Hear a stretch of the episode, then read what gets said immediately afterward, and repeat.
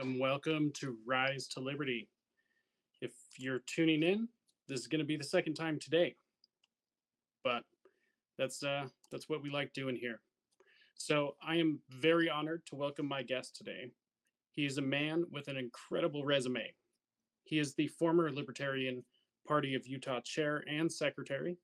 He's also the current Libertarian candidate for the secretary of Utah the only candidate in history to run as a libertarian three years in a row. He's a tenured college professor from Utah Valley University.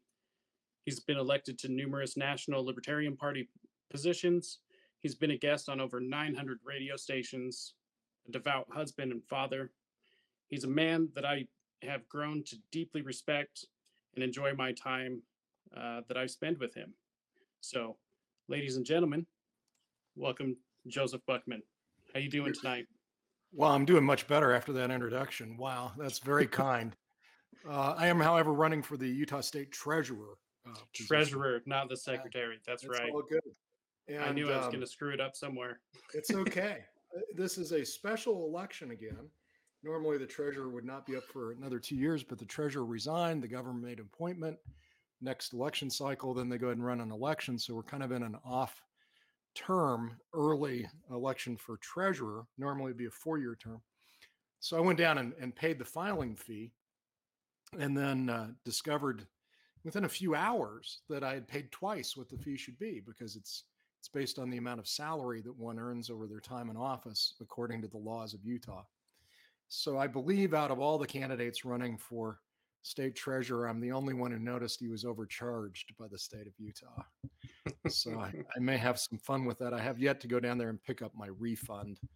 Uh, but oh, I will, and, and I'll have some fun with that. Um, and yeah, I only ran as a libertarian three years in a row uh, because of another special election, and that was when Jason Chaffetz resigned, and we had to have a special off-year election to elect a member of the United States House. Other, otherwise, it's kind of hard to run uh, as a libertarian year after year after year because of the two year election cycles. But I did state house uh, or state senate, uh, United States House and state senate three years in a row. And I just I bought stickers to put over the yard signs just to change the office I was running for while keeping the same yard sign. But um, but yeah, I do love liberty. Uh, I love uh, what the Libertarian Party uh, stands for on its founding principles. I don't love all uh, libertarians, but but none of us do. I don't think yep. there's anybody who loves all libertarians out there. Uh, but thanks for having me on the show. Of course, it's honestly a great pleasure. So one one thing I I like finding out about my guests is what actually brought you into libertarianism and what sold you on the ideas as soon as you said yep i'm a libertarian yeah it was one of those instantaneous conversions um, which you hear about a lot it, it just becomes self-evidently obvious that this is the way i want to live my life i, I don't want to initiate violence against anybody not ever uh, i certainly retain the right to use violence uh, in response to someone attacking me but I'm not even sure that's always the best path. Um, certainly, Martin Luther King Jr. and Gandhi uh, and others taught us the power of simple, um, nonviolent uh, confrontation with those who are hateful and hurtful. Uh, and then the idea of the, the right of self ownership that this, this meat bucket that I'm having a human experience on Earth in, the, this space suit for those who choose to live on Earth for a few decades, uh, is mine. This doesn't belong to someone else. Nobody gets to tell me what I can do with my physical body, what I can read, what I can eat, what I can drink, who I can have romantic relationships with. None of anybody's business. Not the government's, not my neighbors, nobody's. This is this is me. This is mine. That was a revelation to me. The right of self-ownership, and then the non-initiation of aggression, and and and those are hierarchical, so that uh, you know, absolutely no violence or force used against others. Uh, and then whatever peaceful thing you choose to do with your own physical body, you can't choose to do things that that are hurtful to others, and I mean physically hurtful. Uh, and I, but I would include with that uh, drunk driving. You know, putting others at imminent needless risk, or even sleep deprived uh, driving. I try not to do that because That's part of that non-initiation of aggression principle that I want to take seriously. And I can remember like yesterday, uh, it was, uh, I could probably find the exact date, but I know it was in August of 1977. Uh, I know it was on the campus of the University of Tennessee. I was um, 19 years old. And uh, I was having a conversation uh, with a friend at that conference about Robert Heinlein and the book The Moon is a Harsh Mistress. Uh, and this is Heinlein's science fiction retelling of the American Revolution. But now the revolution is by the liberty seeking people who are out on the moon, who are rebelling against the tyrannical uh, government that's based on the earth. Uh, and, um, and they fight back to regain their liberties. And one of the rallying uh, cries in that novel is the phrase TANSTAAFL. I'm sure all of your listeners, surely if they're tuning in, know what TANSTAAFL means, but just in case, uh, it's the um, initialism for there ain't no such thing as a free lunch. a lot of people seem to think there's a free lunch out there that that our representatives on Capitol Hill are just sitting on a, a hill that's made of gold and if we could just get them to give it out more fairly, we'd all be a lot better off. No, in any giving from government, there's a prior taking uh, and, and, then an incredible amount of inefficiency. And then maybe a trickle of giving comes out the other end. So there ain't no such thing as a free lunch. So I'm having this conversation about that. August 1977. And uh, my friend says, you know, there's a political party that has TANSTAAFL as their flag. I said, well, that's it. I'm a member. Boom, I'm done. So I, I joined uh, shortly thereafter. Uh, I know I was getting fundraising calls by 1978, 79 from uh, Alex and Alexis, which I thought was interesting that one was a guy and one was a, a, a woman. Uh, and I don't know if those were made up names for the purposes of fundraising or not, but I was putting money on a credit card, money I didn't have while I was an undergraduate student at Indiana University. And um, and so I'm pretty sure I was a member of the party in 78, 79, 80. The earliest records that Robert Kraus, our operations manager in DC, who kind of keeps the whole party together. If you don't know Robert Kraus, you should get to know Robert Kraus. This guy uh, uh, has been the longest tenured staff member there. Uh, so they can find me back to 1984 as uh, having uh, a membership card, but I'm I'm clear it was at least five years before that.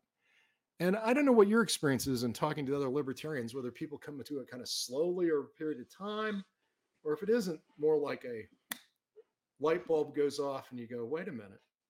Yeah, I, I don't think we should be enslaving other people. I mean, 100% taxation is by definition slavery, the taking of all of the productive effort of another human being without their consent, uh, the taking of that at 100% is the very definition of slavery. And and then you got to ask yourself well what percentage am i okay with? Right now from what i read the people who are actually engaged in productive activity in the united states are taxed at about 50% and then there's other people who aren't engaged in any productive activity and god bless them they're, they're children they're the infirm and the elderly they're people who've suffered uh, horrible uh, debilitating accidents or who were born with birth defects. Yeah, we should take care of all of those people.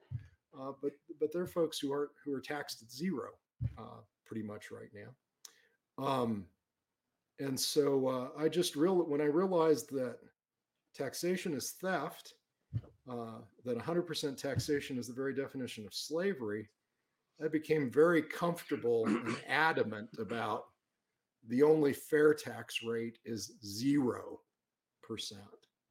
Um, and uh, you know, libertarians have to then defend themselves against the argument that, well, you know, we can't trust people to do the right thing if we have no taxation. We have to force people somehow to pay for national defense or things that uh, are in their own interest. Um, and I find that very undemocratic. You know, democracy is not just about voting democracy very cynical is, as well. It's very cynical, and it, and it, and it's it's a it's it's a fantasy. People aren't good enough, but we can somehow get a group of people that are better than that, who can then you know use force to know. That, that's given us 30 trillion in debt, a global footprint all over the world, wars without end. Just no, stop the crazy. Um, and perhaps if human beings aren't capable of, of uh, developing a little bit of wisdom, we probably need to learn from the consequences of those poor choices. The other stuff is just delaying the inevitability of learning from the consequences of those choices. Um, so I'm pretty sure, and I don't remember with absolute clarity what all I was doing in 1977 or 78 or 79 or whatever.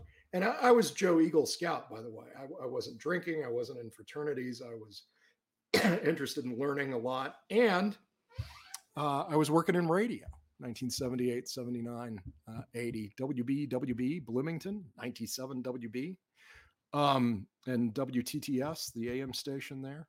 Um, and just busy working and studying and, and volunteering for a, a bunch of stuff. Uh, but I have never wavered from that commitment to non initiation of aggression, right of self ownership, property, responsibility, and the other things that fall out of that logically and naturally ever. I have wavered in my commitment to the Libertarian Party as an organization. I volunteered for the Andre Marrou campaign 1991 and 92. And you know, this is now ancient history, but but the Libertarian National Committee in Ann Arbor, Michigan, uh, in the middle of that campaign, held an emergency meeting of the LNC to consider removing Andre Marrou as the presidential candidate. And, and you know they held a hearing, kind of a trial, and eventually decided, I think almost unanimously, if not unanimously, not to do that. but there were people arguing crazy things like, look at all the earned media we could get if we chuck our presidential nominee and replace him with someone else. And the charges were, uh, in my view, absurd, um, and and the result of kind of a personal vendetta. So after the 92 campaign, I was pretty burned out. I'd also met my wife, and we were in the process of being engaged and getting married. And I actually moved to Salt Lake City, got married on July 27th, 1993. And the Libertarian National Convention was right here in Salt Lake. And I didn't go. I don't even remember knowing about it. I was that disconnected. Uh, of course, I had become a new husband and, and, a dad to two little girls that I inherited as as wedding presents. Their first dad had died when my wife was still pregnant with their second child, her first husband's second child. So, um, so I became an instant dad. Started a new job at that college. But I don't remember in '93 even being aware that the Libertarian Convention was in town. Isn't that wild? Um, got active again in the party when I got a call from my dear friend Bill Redpath. Uh, Bill was chair of the LNC uh, several terms, and he's the ballot access uh, dynamo that uh, has gotten the party a lot of progress in getting on the ballot in a lot of states. Him and Richard Winger, two heroes, absolute heroes. Bill called me up and asked if I could help with a petition drive to get Utah back on the ballot. We had lost our ballot access uh, in the 90s. And um, and so I said, yeah, I'd be happy to help out with that. And then next thing I knew, the state chair of the party at that time, Rob Latham, asked me if I would run for the United States House. Uh, that was the first time in 2008. And then I did it again in, in 2017. So I've been pretty active since I got out on the streets and started getting people to sign signatures to get the Utah party back on the ballot. I think that was in uh, 95 or 6, somewhere in there. and that's honestly so interesting. I, I love hearing the, the history of the party. I I personally got interested in uh, the the philosophy mainly because my my main driving factor is truth, objective truth, and of course I was drawn to the fact that you shouldn't own people. Uh, consent is king, or queen, you know, depending on how you look at it. And the the idea of consent, it, it was pretty instilled in me. Um, it, it was just interesting. It was kind of a just a natural evolution. My personal opinion is that libertarianism, at least how the the basic of the philosophy is the natural order of things, and people just need to be reminded of that.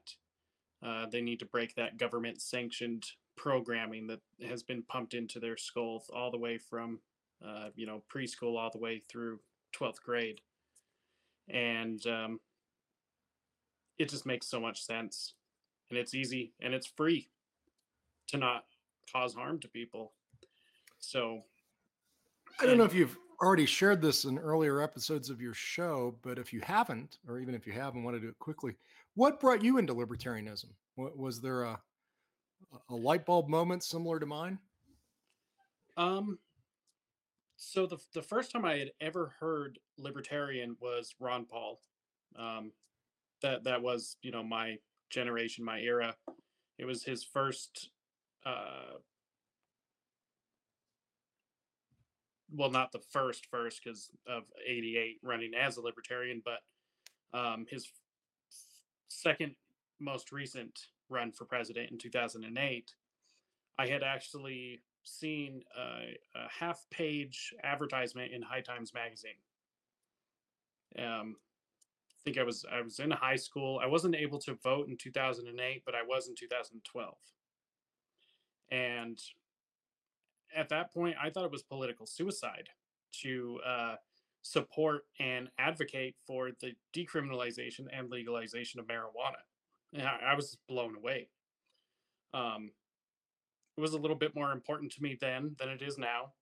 Um, although I still stand by, you know, those uh, those beliefs that it should be both decriminalized and legalized. Um, but then I started just diving into the philosophy. Um, I had always been a reader. Uh, question everything was pretty much how I was raised. especially if you think that you're right, you should definitely question yourself because then you get stuck in one of the two parties. So it was pretty much just a natural evolution from how I was raised, what you know my uh, anti anti authority attitude of being a, a young punk.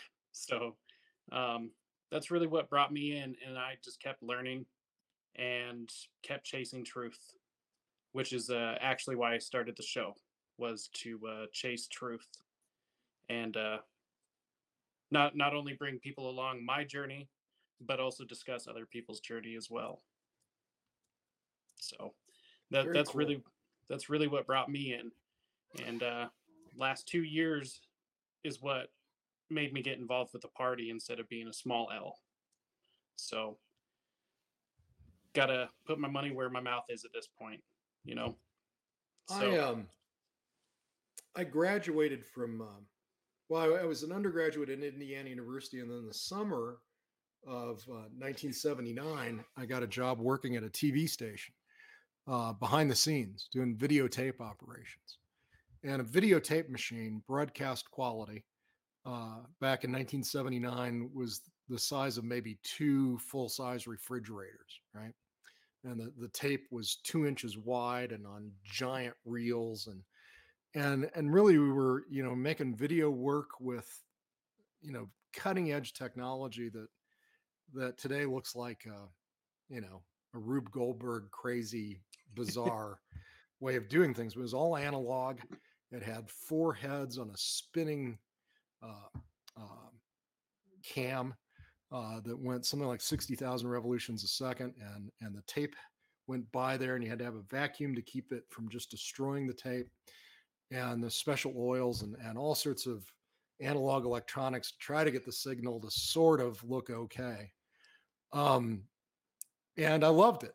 You know, I was like, hey, I'm on the bridge of the enterprise. Well, you know, the quality of the video out of your cell phone today is, I don't know, 50, 100 times greater than than what took a machine the size of two refrigerators. And this thing can store the video and and it's got the camera built in and the lighting built in and the sound. But now this is nuts.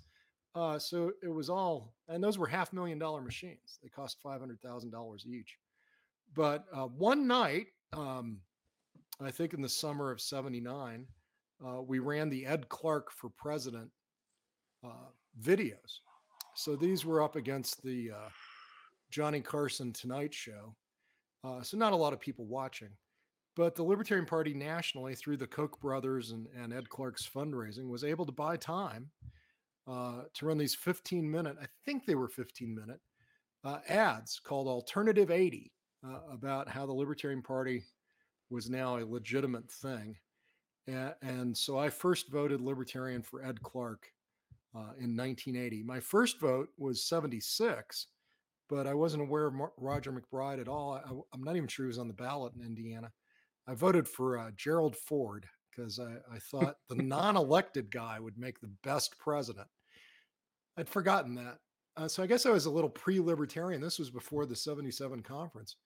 But yeah, I remember in 76 thinking, Gerald Ford is obviously not a politician. I mean, he kept stumbling and falling over, and they made fun of him on Saturday Night Live.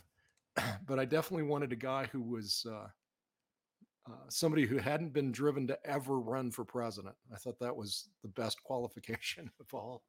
But 80, I voted for Ed Clark. and then I don't remember every election through the 80s.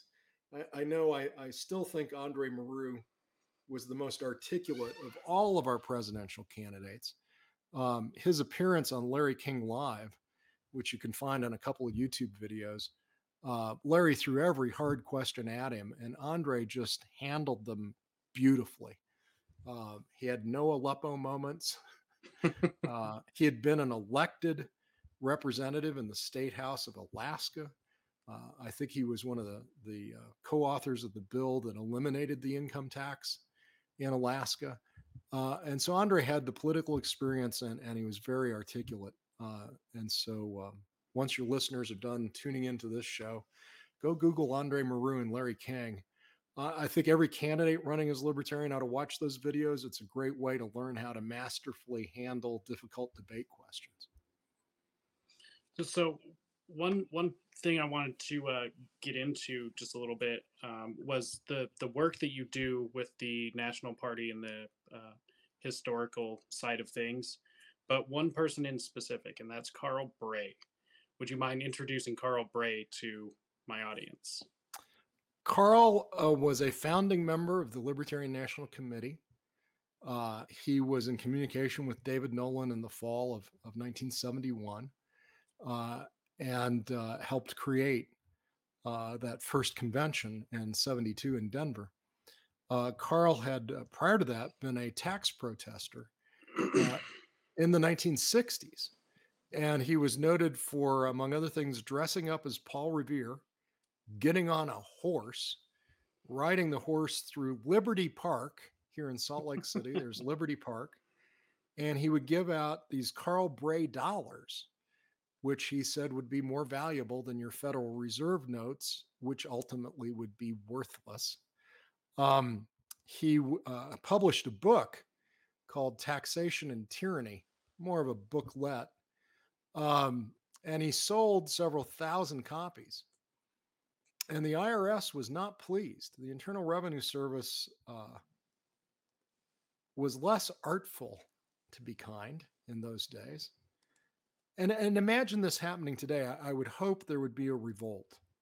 But what, what happened to Carl in, in 1971 72 was the IRS went to his bank and seized his bank records and uh, there was a federal law passed in the 60s that required banks to make photocopies of all the checks that went through their bank. And the IRS got the names and addresses of everyone who had purchased a book. The federal government went after people who had bought a book. Now, if this isn't a violation of the First Amendment, a gross obvious miscarriage of justice. I don't know what is, because then they started calling up the purchasers of Carl's book and threatening them. If you act on the advice in this book, uh, we will audit you.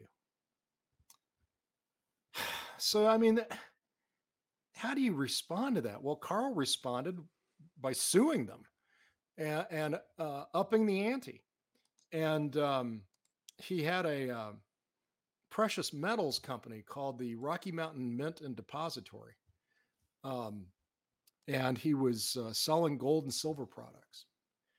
Well, on August 15th, 1971, this was a Sunday night.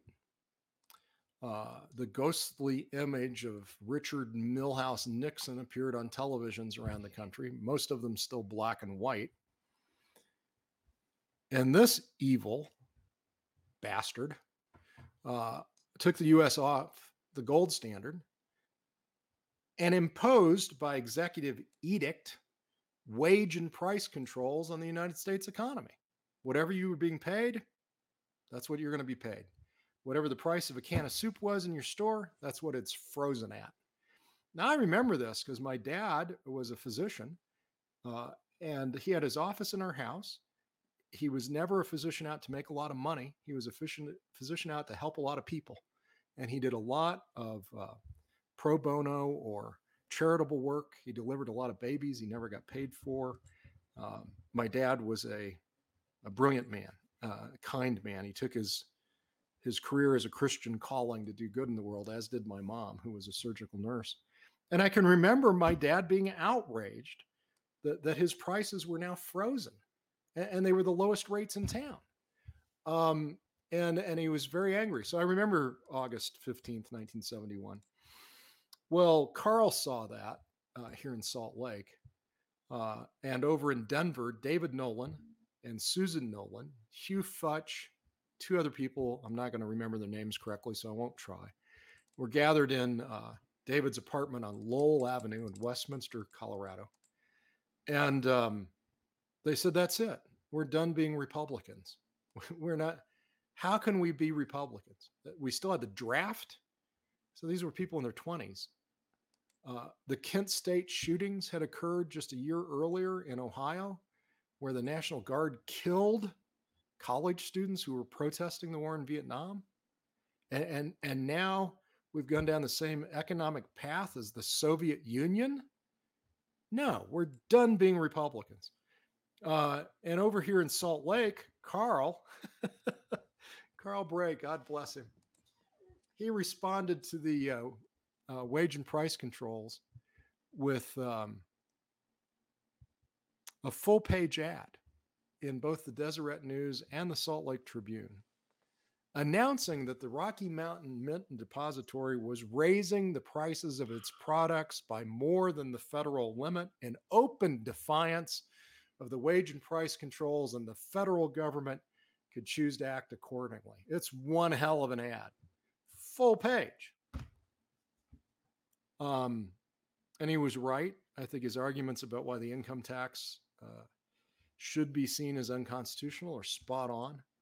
Uh, and uh, yet, uh, you know, the federal government uh, is massive and with infinite resources, and they wound up putting him in Terminal Island prison uh, after he was convicted of these crimes of of uh, failure to file income taxes and and uh, open opposition to wage and price controls.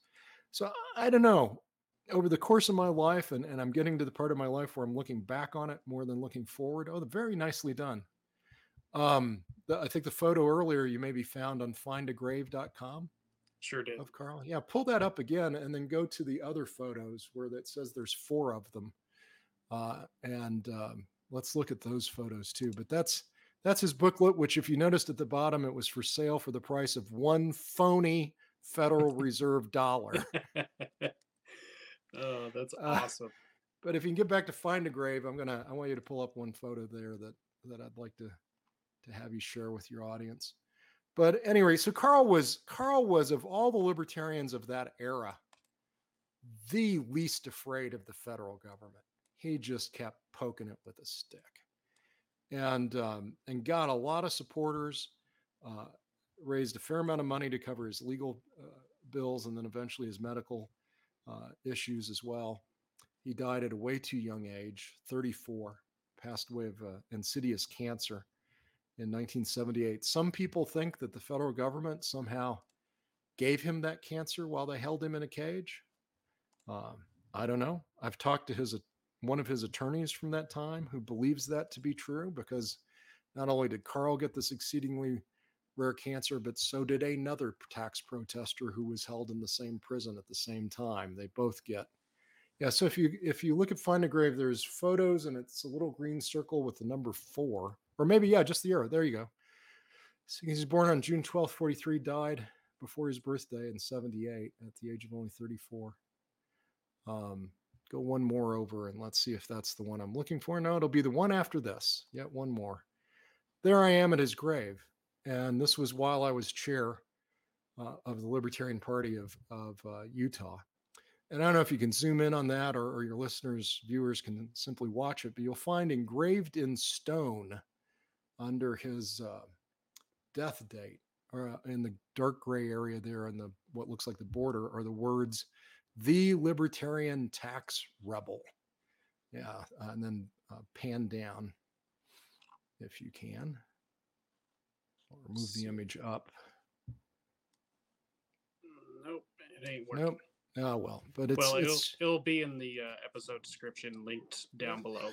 And you you can read it at findagrave.com it's it's a little harder to read because it's on the darker granite. So when I became chair, uh, when when I ran for chair of the Libertarian Party of Utah, and I, uh, Apollo Pazell, God bless him, Apollo's like, "You'd be a great chair. You'd be a great chair." I'm like, I don't want to be chair. I don't like libertarians. I don't, you know, it's messy. I like the philosophy. I like the, but man, and put it in practice, and you get a bunch of. And he's like, "No, you'd be great." So I went to the convention, and I stood up and said, this is how I campaigned for chair of the Libertarian Party of Utah, and I recommend this highly. I began my campaign speech by saying, I am not a libertarian. I am a philosophical, radical voluntarist. And to the degree that the Libertarian Party is consistent with the principles of radical voluntarism, I support it. I am a fan. Uh, I am lit up. I love the Libertarian Party. Uh, it comes closer than any other party uh, around today and maybe ever, but it's far from perfect. And to the degree that it doesn't consistently stand on principle for radical voluntarism, I'm not a libertarian. I'm a radical voluntarist. And so if that's who you want as your chair, that's what I'll bring. And, and then I got elected chair. Um, uh, and um, and I got curious. Who were the chairs before me? You know, uh, and there was no list and, and, no history I could find. And, and so I contacted a few older chairs and I, I learned from Jim Dexter that we had had a massive history filing cabinet of stuff uh, that had been collected for the 25th anniversary of the founding of the Libertarian Party of Utah, an event that occurred in uh, 1997 on the 25th anniversary, and that had gone to the state secretary's home and her home uh, had been stored in a garage and the garage had been broken into by homeless people and things were stolen and then she set fire to the house and it all burned up it reminds me of that monty python you know that castle uh, burned down fell over and sank into the swamp but this castle um anyhow and it was just tragic uh, but i found a program for the 25th anniversary uh, and in the program, it listed um, what they thought was the list of former chairs. I've since documented how some of that is, is just mistaken and wrong.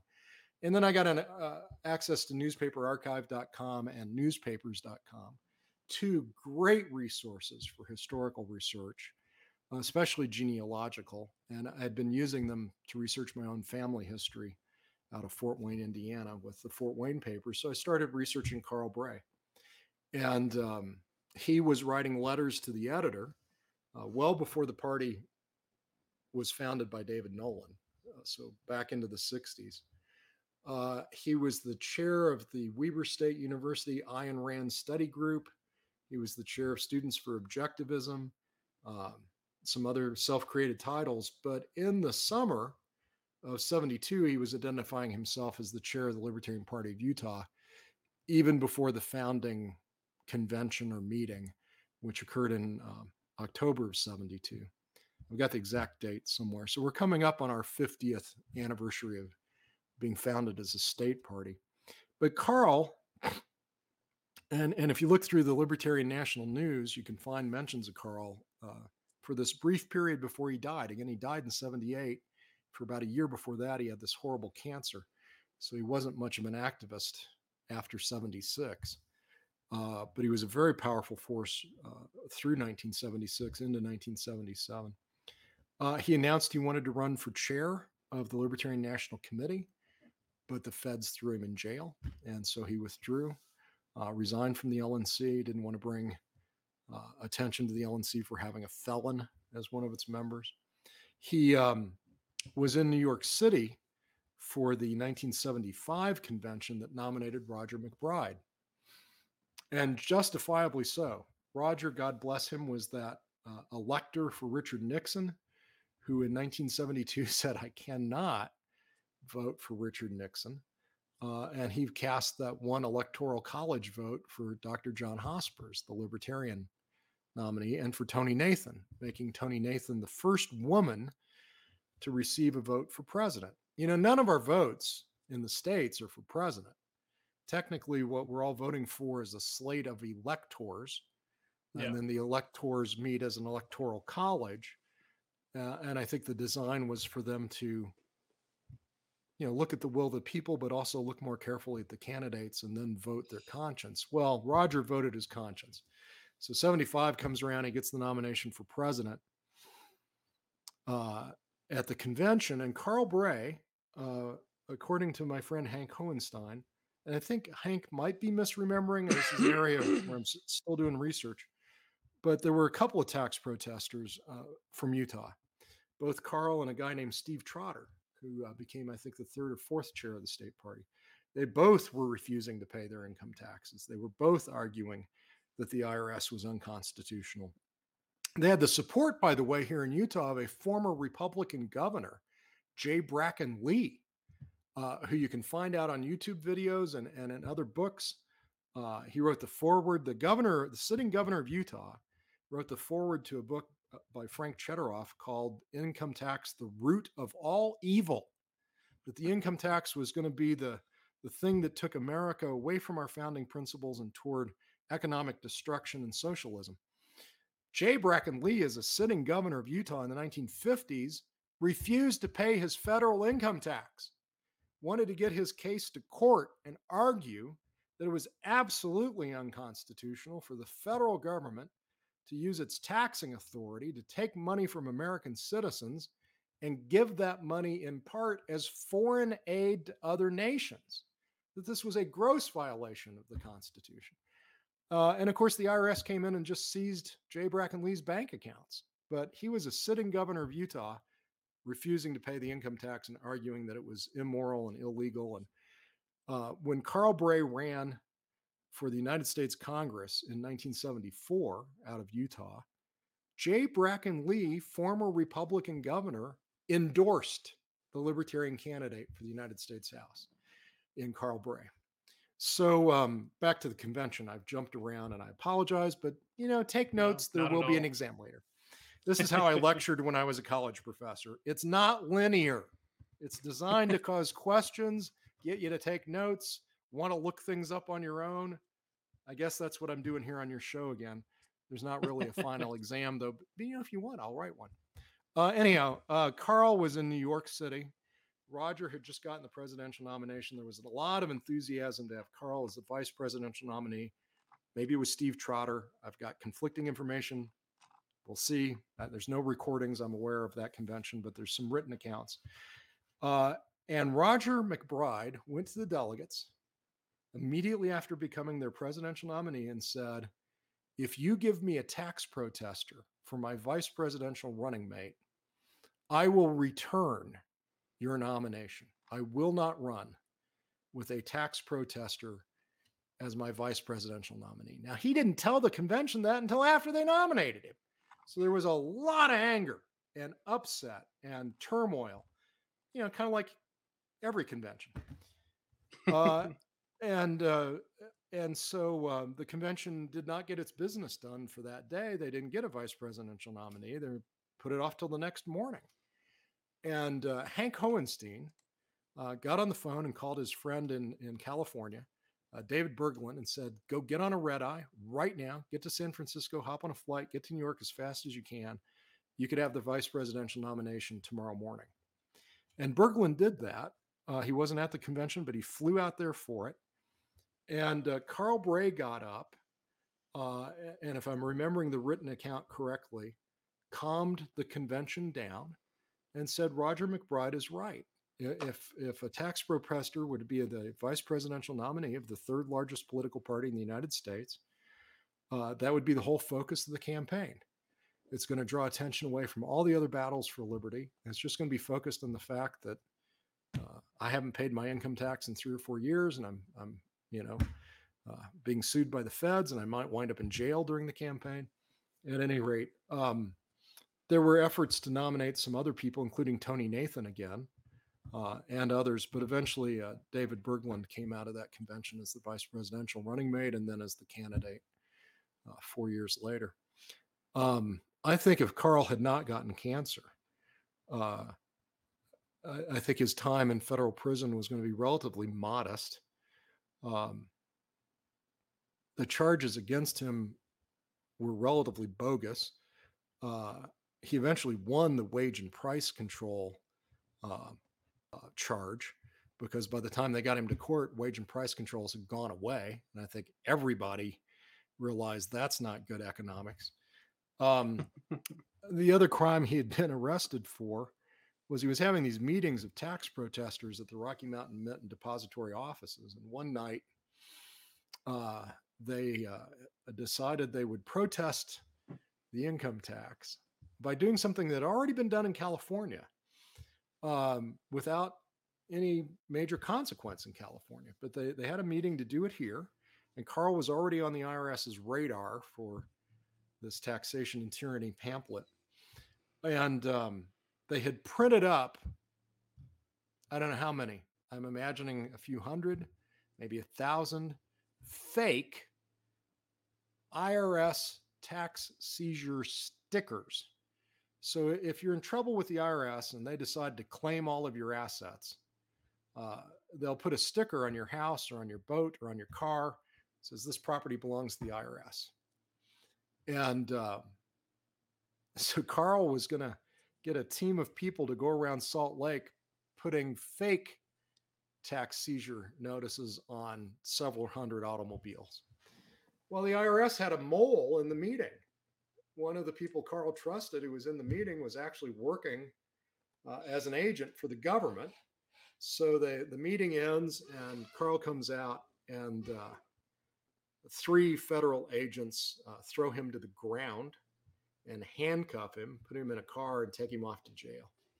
They don't charge him with a crime for 14 hours. They put him in solitary confinement in leg irons they haul him before a federal magistrate the next day, and Carl's like, What am I being charged with? I've done nothing wrong. And overnight, they had found a crime buried deep in the federal code for misuse of government insignia. Now, this was a crime that was designed to prevent people from pretending to be a colonel in the US Army or an inspector or an FBI agent using a fake badge well, maybe that should be a crime. Maybe you shouldn't be pretending to be a federal agent if you're not one. But they stretched that to the, the tax seizure sticker being an official government insignia. And he they charged him with the crime of possessing them, not distributing them, not doing anything that caused any upset for anybody. And that charge becomes even more absurd because the next day, the, the print media in Utah ran a photograph of an IRS agent holding one of the fake IRS tax seizure notices such that everybody who prescri- pres- everybody who subscribed to the paper if that law was consistently applied should have now been held guilty for possession of an IRS insignia. It's just a crazy crime. So I'd like to believe that had Carl not died um, in 1978, that he might have gone on to become chair of the Libertarian National Committee, or perhaps even our presidential candidate. He he uh, in that brief period from 71 to 76 or so appeared on radio stations all over the country. Uh, you can find him in state party newsletters all over the country, appearing as the keynote speaker Uh, one that comes to mind, I can still see the image, images, Libertarian Party of Texas uh, had him out there. I know he was on uh, WGN uh, in Chicago. Um, and he, he was sought after. Um, when uh, the convention was held in 1977 in San Francisco, he was asked by Nan- Nathaniel Branden uh, to give the introduction of, of Nathaniel to that convention. Um, so uh, the more I learn about Carl Bray, the more heartbroken uh, I am that that he didn't get to live a long and productive life, and the angrier I am at the federal government. Can you imagine throwing someone into solitary confinement with handcuffs and leg irons over a crime of having a piece of paper they didn't want you to have. Because it could be a threat. Yeah. I didn't know what the threat was. Uh, at most, it would have been kind of a Burning Man esque performance art.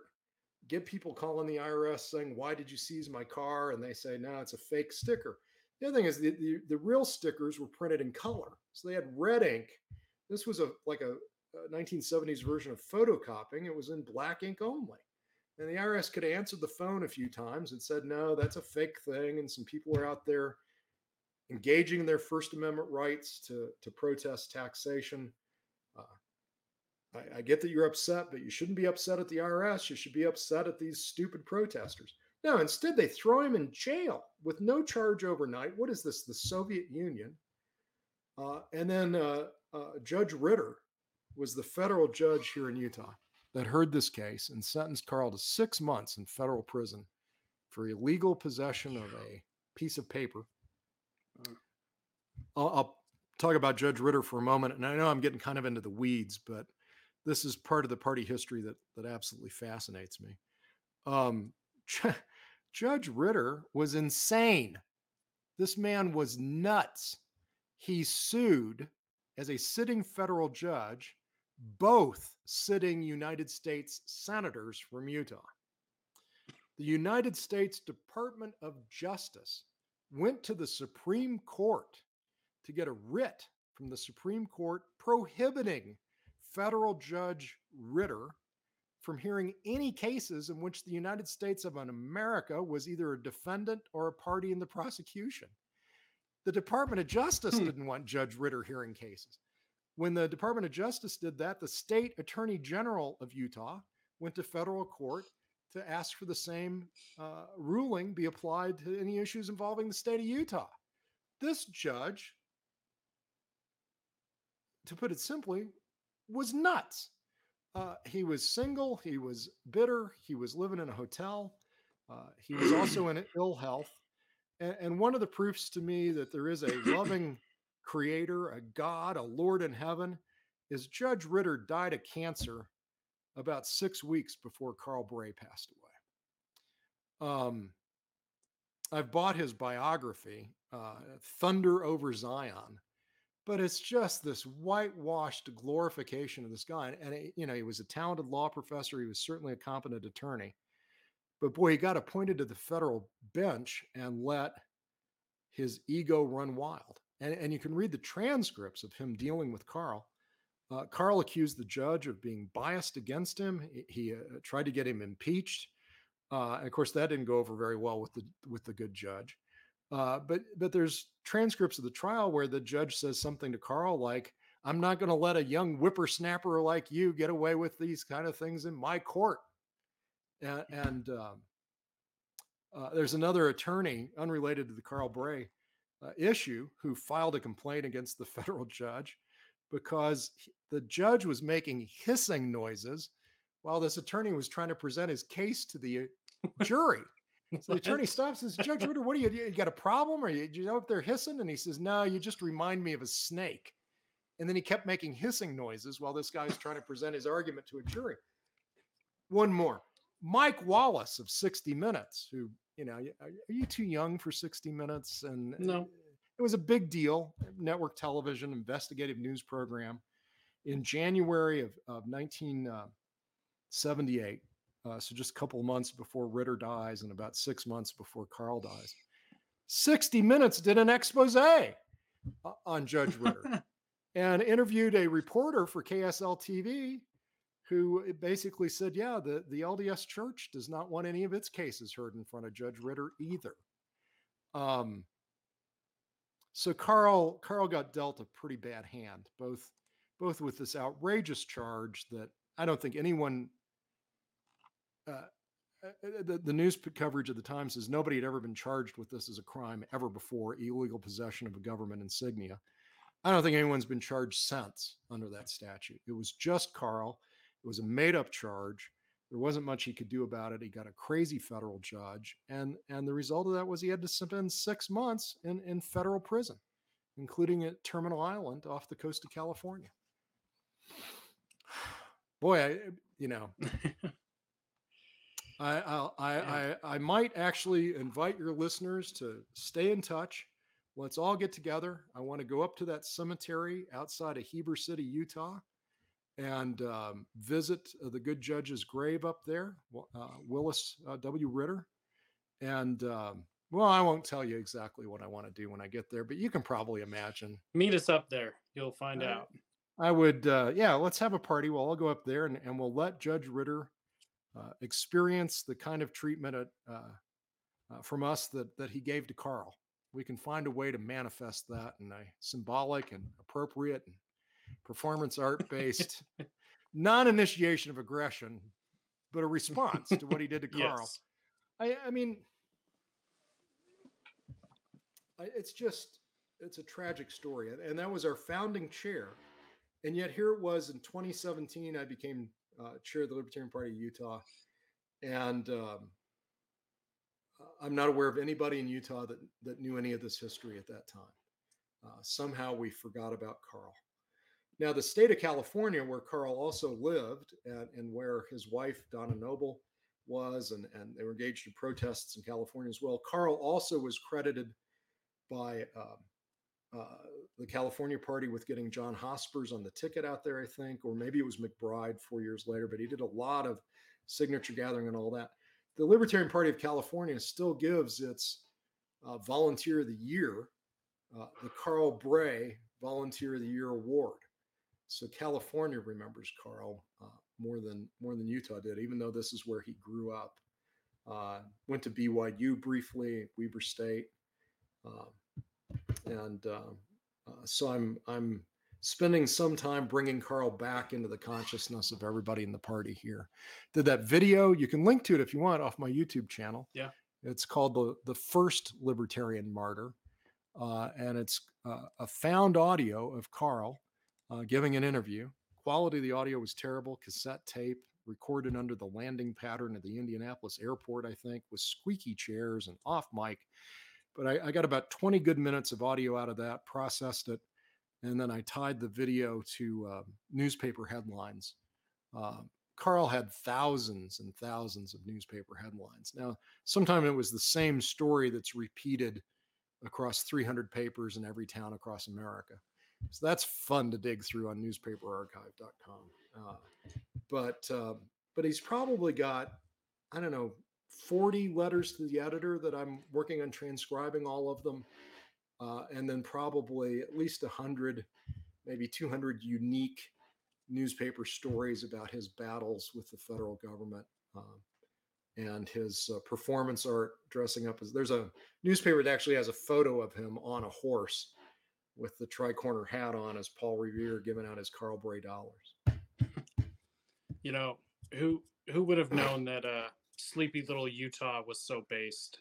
you know, it's that that's one reason why I wanted to get you on and tell this story because when, once I had first heard it, um, we had uh, attended that evening at your house, uh, an evening with Scott Horton, and hearing that story, it, it, sent, it, it sent chills down my spine. Yeah, you saw and, the alpha version of that video. I, I, had just thrown a few little things together to kind of do a proof of concept, but I, I think in some ways that was more powerful because I only had the headlines for the first third. And then we sat in my home theater just listening to Carl's voice pretty much in the dark. Yeah. And um, I don't know about you, but I, but I cried. I, yeah. What happened to him is so unfair and so antithetical to the principles on which this nation was founded uh, that I, I, I, just, I don't know, I fear for our future. Um, the federal government's certainly out of control. Its spending is a nightmare. And now, uh, you know, we're seeing the results of that with the high inflation, and, and there's probably more of that to come. But I'd like to think that the feds could not do this kind of thing again that that if they tried to do wage and price controls, there would be a revolt. If they tried to bring back the draft, there would be a revolt. If they tried to to shoot another student with the National Guard pointing live weapons at college kids, that, that, that there would be a revolt. I, would like to think that's the America that I live in, but boy, we sure tolerate a, a lot of tyranny um, that just people actually defend. You know, all we need somebody, I mean, I have a daughter who's a medical doctor, and I try to talk to her about free market medical care. And, you know, she didn't study economics in college. She studied medicine. And she's like, well, the federal government has to do something. We've got to take care of people. well, the federal government's the wrong way to do it because all they know is violence. I want to take care of people too. I want I want mm-hmm. an economy that that thrives because of minimal taxation. And out of that creates innovation and charitable activity that that really do provide state of the art medical care for free you know to everybody uh, who uh, can't afford it or, or deserves it or whatever but it's it's with local charity you can discern who needs a, a helping hand and who needs a kick in the butt but when, when you do it from the federal government down, there's no discernment of the difference between those those two. Um, I'd like everybody to be educated for free, funded by charity, and you know that's that's kind of happening. Your channel is is an example of that. Um, I wrote back 20 years ago. I was teaching at Western Governors University, and I, and I wrote something about how YouTube was going to be the educational platform of the future. And man, I got hammered. YouTube. It's just cat videos and zoo videos. Well, one of our other daughters um, uh, uh, became a biotech uh, genius and married, married a guy and moved to San Francisco. And her husband uh, has a YouTube channel with 4 million subscribers being translated into at least a dozen other languages for free by volunteers. Just makes his money off Patreon and what he's done is visualize math. So he animates graduate level math and visualizes it. That's incredible. And it's called Three Blue One Brown, threeblueonebrown.com. And um, and he's got graduate students all over the planet that are, you know, if you're a visual learner, then this is the place for you. Maybe there's other math students who don't learn it visually and, and they find other resources, which is fine. But um, uh, I see some of his fan mail, and he's got you know YouTube viewers writing him. Uh, I didn't think I could ever understand this. I was failing my math class. I watched your videos. I got an A on the exam. My t- professor pulled me into his office because he thought I had cheated. I showed him your channel, and now he's using it in class. So that's incredible. The competition on YouTube for viewers is going to get the best educators, the biggest audience, because democracy, right? This is democracy. It's not just about voting, it's about people voting with their feet or with their eyeballs. And if you can yep. create value, and Grant's doing it for free, right? I think he gets a couple hundred grand every time he puts a new video up. I don't know. He doesn't talk finances with his father in law, but it's for free. It's whatever money he's making is maybe off of advertising uh, or off of Patreon donations, or simply people who go, wow, you're making a big difference on the earth. I want to give you some money. Um, and he's one of what hundreds of thousands of YouTubers who are trying to educate mm-hmm. us. So today, if, if, I have a problem with my 1998 Road Trek RV, and I need to figure out how to clean the the propane tube on the back of the refrigerator, and I'm not sure how to get it out of the van, 25 years ago, you'd have to go to a library or find a mechanic or some hidden away tech manual somewhere. Today, go on YouTube and there's like six or seven people who've pulled their fridge out and they all have a video on YouTube about how to do it. Yeah, You know? YouTube University. Yeah.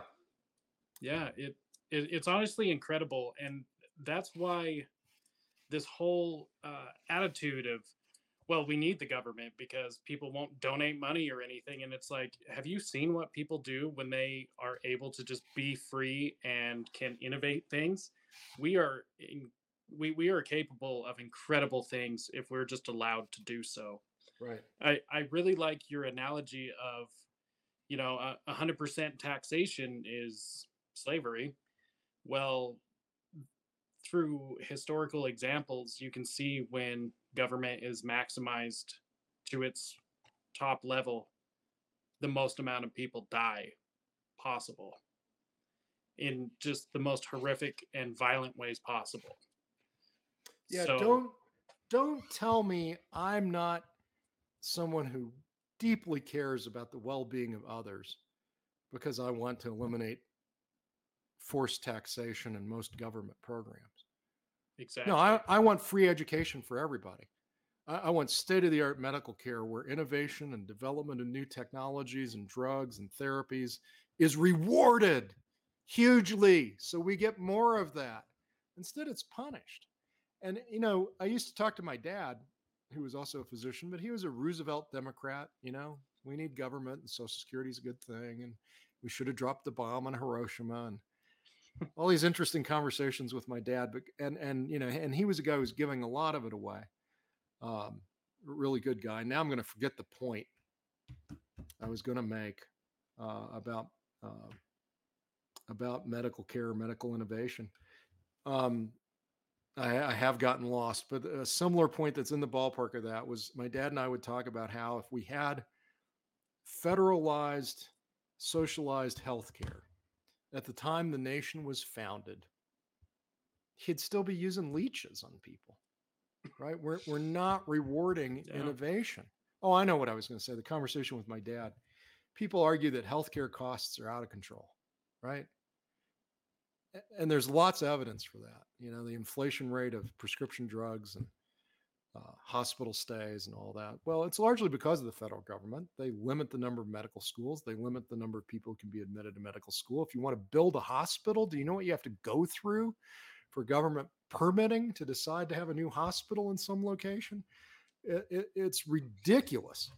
Um, but it, in my view, the cost of medical care has come down dramatically. No Rockefeller, no Carnegie, uh, no president could get an MRI for any amount of money in the 1930s, the 1940s, the 1950s. You want to go get an MRI in the 1960s? You barely get an X ray. So, yeah, an MRI costs 100 grand or something, but it used to cost infinite amount of money. Infinite down to 100 grand as a reduction in cost. It became available. yeah. Um, but we don't look at it that way. We look at it like, oh, it it costs a fortune, and we need the government to stop it costing a fortune. So the government comes in and tries to disrupt the market forces that have created these new technologies, and what they do is extinguish them. That, No. at least in my view, is very uncaring for others. A libertarian, and, and libertarians do a poor job of this. I, I was talking to a libertarian candidate running actively, and they wanted me to consult them about their campaign. And like, I'm just going to run on the message that we need to uh, get the libertarians in charge so we can be left alone. We just want to get the federal government out of our pocketbook, out of our bedroom. We all want to be left alone. And I said, Well, that is the least inspiring message that a libertarian can offer. I get where you're coming from. I get your passion for it. Yeah, I want to be left alone too. But no, more than that, I want every kid on the planet fed. I want every kid on the planet, every adult to have a safe place to sleep at night. I want everyone to get an education. I want everyone to get state of the art health care. I want to give them to whether they can afford it or not. And the only path I see to living on a planet that does that for others is one where productivity is rewarded and taxation is seen as theft. And uh, don't tell me I don't care about others because that's the path that I see leading to that kind of abundance where maybe wars could end because there's just nothing much left to fight over. We're all pretty well off, you know? Yeah. That's what I, that's what I want. And and that candidate I was talking to went, "That's right." It was another one of those kind of like light bulb moments of that's the message libertarians ought to be offering. Learn some economics and you'll see that that if you punish productivity with onerous taxation and permitting and regulation and prohibitions, uh, eventually you get less productivity, less innovation. Yeah. Um, and um, and what we need is more of that because listen, the medical care we have today, hopefully seen from 200 years from now, is going to look as horrifying as the as what they did to to George Washington. You know, give him shots of mercury and and let the femur let the the how would they call them? You had to open the veins to let the noxious Just gases. out. Yeah, they killed him. Yeah. Best doctors in the world, totally killed him. Uh, and I, I, you know, I think that's the case today. I was just talking to my daughter yesterday because she called me on Father's Day, and I said, "Listen, how much of what you learned in medical school is already obsolete?" And she says, "Really interesting question." She said, "Most of the drugs that I learned about in medical school for treating diabetes are no longer recommended. There's all sorts of new therapies out there." And I said, I said, you know, I think in your career, maybe not in my lifetime, but I think in your career, you will have returned to the pharmacopoeia of what physicians have access to, cannabis and psilocybins, especially for end of life care and anxiety and PTSD and suicidal ideation. Our federal government scheduled one cannabis, a drug with no potential or current Mhm. medicinal value. Well, that's a lie. Yeah. It's a self evident hypocrisy. This was Nixon's racist war on the anti war left. They Yep. smoked pot. We can't go after them for being opposed to Vietnam, but we can throw their ass in jail for smoking pot. 51 years ago today. Was that today? Today. Yep. Yeah, that guy. Wage Yeah. and price controls and the war on drugs. And it's not a war. On, it's not a war on drugs. It's a war on innocent people who use a drug to no Yeah. ill effect. Um, you know, we and I'm sure you know this, but I'll repeat it anyway. We have more young black males held today behind bars in federal cages than were held at the height of slavery in the United States. More young black males, nonviolent crime, dealing pot. You mentioned Dr. Paul earlier, and I love me Dr. Paul. I, I voted for him in 1988. I attended the Mises Bash uh, in, uh, in Reno where Dr. Paul spoke. I sat in the front row, got up and left before his speech was over because I had somebody else waiting to meet me across the way and it was running way late. But I watched the video of that speech later and I, I watched Dr. Paul's performance in those Republican primary debates. And, you know, Dr. Paul said, uh, Gary Johnson was going around saying, well, we just need to legalize cannabis and everything else should stay Schedule One. I'm like, oh, Gary, you panderer. Yep. Dr. Paul said, why do we have laws outlawing heroin? How many of you in this audience are going to go out and use heroin tomorrow because it's legal? Do we really Exactly. think the reason people in America aren't using heroin is because the federal government said don't? No. When you prohibit something, you drive interest. More people are using heroin because it's illegal, because that puts a big light on it for folks who are attracted to do the thing that's forbidden. Right? Yep. Pro- prohibition did not work for alcohol. And it seems we learned nothing from that. But you know, when alcohol prohibition went away, there was a big law enforcement force. They need to find something to keep them employed, and they gave them the war on drugs eventually. But prohibition didn't work in the war on drugs. It's not working today. You can't keep drugs out of our federal prisons, for God's sakes. We're supposed to turn the whole country into Yeah. a federal prison to try to keep. No, it's not working. Didn't work for alcohol prohibition. And get this it didn't work for the Lord God Almighty with the Garden of Eden either. Right? Of that tree Right. ye shall not touch. Well, I don't know about you, but I'm real curious what that tree's about now. yeah, that was the one on. tree that was touched. It's just so self-evidently Yeah. stupid. And but, but I think beyond the stupidity is a real organized set of individuals or forces that that use that to their advantage for whatever anti-liberty, nefarious, power grubbing uh, orientation they have to life that that that that is not one that that I've had anything to do with since that moment where I first heard about a political party that had TANSTAAFL on its flag. so one one question I had for you because I'm I was I've been thinking about it ever since we had uh, decided to do this, and you know I I don't really talk internal party politics on my show. Nobody cares. it's it's the, the only people who care are libertarians and even most of them don't care so considering how things are now what you know about the history of the party how you feel personally at this point in time should people join the libertarian party are we going to be moving in a great direction and i know some of this is yet to be seen but well, I, and I don't know where you are. Are you a Mises Caucus loyalist? Is that what brought you in two years ago? Ron Paul Revolution um, two. I mean, I'm I am Mises Caucus. Um, That's okay. However, um, I I definitely, if I disagree with something, I'm not going to just go with it because I'm going yeah. to say I disagree with it that was my impression of a lot of Mises people in, in Reno. Not all, maybe not even most. I did walk past a couple of delegates who had just arrived and said, Wow, now that I'm here, I just can't wait to be told what to do. I almost stopped to go, What? That is like the most anti libertarian thing I think I've ever heard. You just yeah. showed up to be told how to vote? But I kept walking. I know there were delegates there who had no idea what NOTA, stood for or why that's required on our ballots. And you think, well, this yeah. is a very well organized, very effective takeover that took a fair amount of money that people never imagined somebody would spend to take over the Libertarian Party.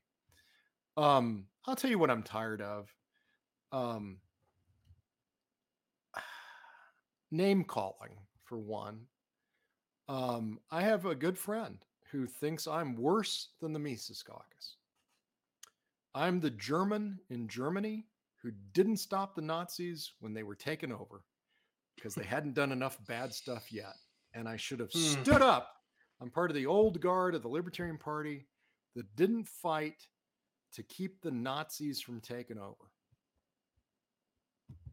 Okay, I'll own it. I'm the worst libertarian ever. Fine, I got it. Um, as far as I know, nobody I've met in the Mises Caucus is even remotely a Nazi. Um, our vice chair says some things that I find disgusting and horrifying. Um, he just posted a thing about needing a flag uh, in his front yard for Pride Month that that had the symbol of of this somehow to advertise to his neighbors that he was a heterosexual and not a homosexual.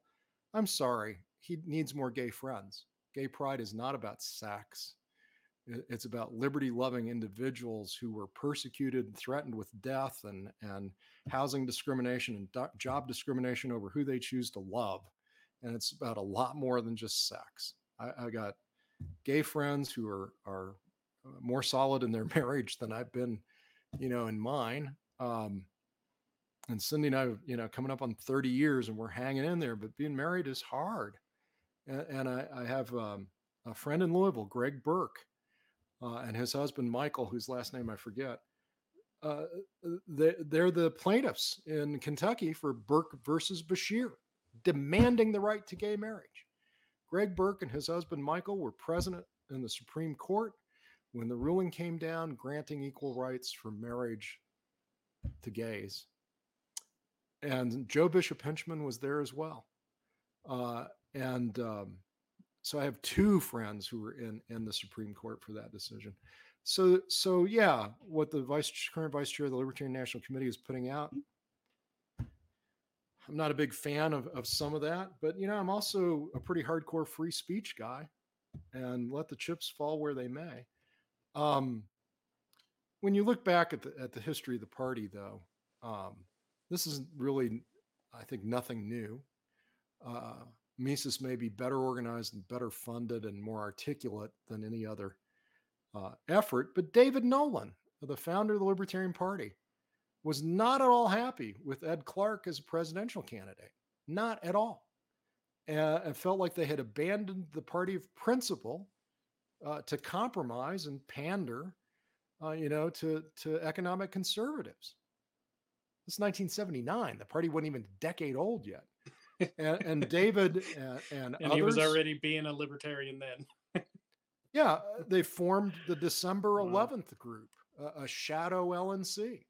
December 11th was the founding date, December 11th, 1971, Colorado Springs, where they voted to, to found a new party. Uh, put out a press release in January, had a convention the following June. There's all sorts of dates you could say, well, this is where it started. But but less than 10 years later, you got the founder of the party creating an alternative to the LNC. And and and there were arguments back then, like the ones with Andre Marrou. If we remove Ed Clark as our presidential nominee and replace him, we'll get more earned media by putting up a pure libertarian. Where's the pure libertarian? Maybe Ron Paul.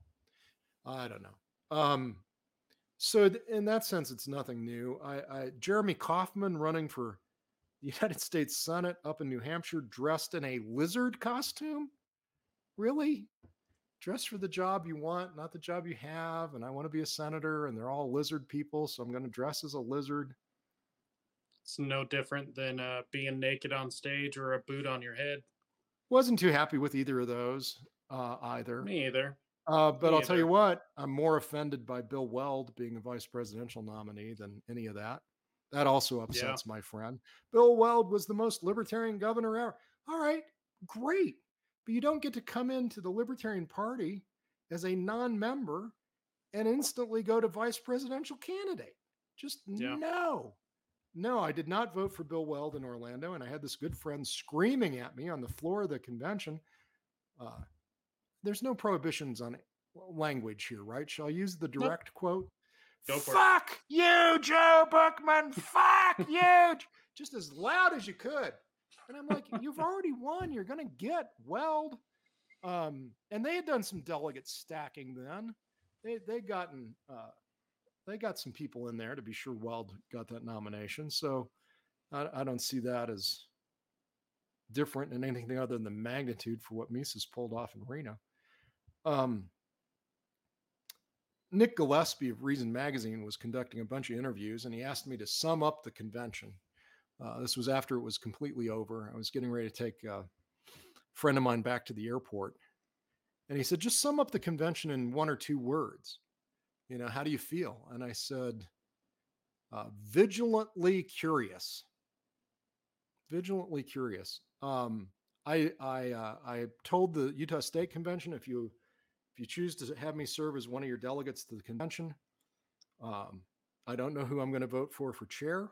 I'll listen to the chair's debate and decide. And then for the rest of the office positions, I want to give, I will give my vote to whoever that chair wants as, on their team, uh, even if that's Caryn Ann Harlos, who um, I think has no business being anywhere near uh, uh, uh, any position on any board of any organization. so, yeah, do do Libertarian Party history. Was a founding member of that historical preservation committee, and uh, and don't play well with Caryn Ann Harlos. That would be me. I, I'm the guy uh, who uh, was entrusted with uh, digitizing all of David Nolan's personal files. Uh, out of that, I got to know Elizabeth Nolan really well. Uh, learned that she had tried to donate the files to MIT, and MIT turned her down. She really wanted them to go to an academic uh, organization. Caryn Ann knew all of that, uh, but Caryn Ann wanted those papers shipped over to uh, Denver as soon as they were digitized. And instead, I reached out to the Library of Congress, and they acquired the collection. And Elizabeth is thrilled. And I'm sorry if if your viewers want to disagree with me. I know Caryn Ann does, but I happen to think the Library of Congress is a better place to preserve history than the storage shed that the Libertarian Party is paying for over in Denver. Just wild, crazy thinking on my part. I went to a member of the LNC in Reno and said, "What do you think about all that?" And he said, "Well, Joe, uh, this is somebody who was on the LNC and, and currently still sitting on it, which I think leaves you with two or three people. Um, he says, "Well, Joe, the Library of Congress is a federal agency. I'm I'm uncomfortable having party records preserved by the by the federal government. You know, they're, they're seeing all of our our our secret files." And I said, "Well, it's Rich Bowen. We'd served together on the audit committee." I said, "Rich, if you think the federal government learned anything new about the Libertarian Party from David Nolan's personal files 12 years after he had died." I want to know what you're smoking because I I'm getting old. I want to try all these drugs. What can you recommend? and he's like, Yeah, good point. I said, But you have an even bigger error in what you just said. Do you see it? And he said, No, what are you talking about? I said, They were not party property. They were Elizabeth Nolan's cherished inheritance when she became a widow. They went to where she wanted them to go. They didn't belong to the party. And he's like, Well, yeah, that's a good point. And then after I did that thing, uh, I, I I found the the boilerplate letters she had prepared to a number of universities and to the Library of Congress. She had done that before I ever met her. Uh, and I learned that David Nolan's father, John Lester Nolan, uh, had adopted David and adopted his sister Barbara. This this couple took in two kids. God bless them for doing that. And um, John Lester Nolan's career was as the director of the reference division of the Library of Congress. David's files went back to his daddy's library. David's sister, Barbara, who goes by the name Ekta now, uh, is just thrilled. Who are you that you got my brother's papers to our daddy's library? I'm like, I'm just a nerd. But boy, I got some people angry at me, including Caryn Ann over that one. But I, I'm sorry. I, I will go with the library that's housing Thomas Jefferson's books as a part of the federal government that if libertarians in a libertarian utopia were to take over, I'd like to think that the bricks housing Thomas Jefferson's books would be the last bricks we would choose to dismantle. And I've also provided people who are concerned with the link at the Library of Congress website where you can make a private donation for the Library of Congress to take its work to another level. They don't survive only on tax money, they also solicit uh, voluntary contribution. So let's make the Library of Congress a completely non taxpayer supported voluntary institution so we can all be happy. The other thing I was hoping, and I've kind of given up hope on this, was since the convention in 2024 is in DC, I would have liked to have seen some sort of Library of Congress gallery display of early Libertarian Party history that delegates could be invited over to the Library of Congress for, or the, Dr. Uh, David Reft, the guy I work with at the library, uh, mentioned the library might be willing to bring over a display case to the convention center and provide some uh, docent like people there to uh, share what they have. And so they'll have about a year to go through the accession process now before before that convention happens, year and a half maybe what was what question was I answering now? I know I've gone way down some tangent. I remember. It is really so I, I guess I'll boil the question down with oh with the takeover. Well, less about the takeover and more about your personal opinion of is the party are, are you still looking forward to tomorrow to be calling yourself a libertarian Mm. I mean, as cautious as you may be, are you at least hopeful? Um, well, see, I've never called myself a libertarian. I'm a philosophical yes, radical voluntarist. We did cover that.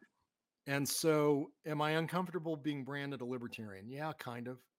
But but that makes me angry because it's due to distortion by the other parties and the media. We are not uh, what they paint us to be uh, at their worst painting of that. Clearly, so I think, yeah, I'll own libertarian because screw you for making it mean something it doesn't mean.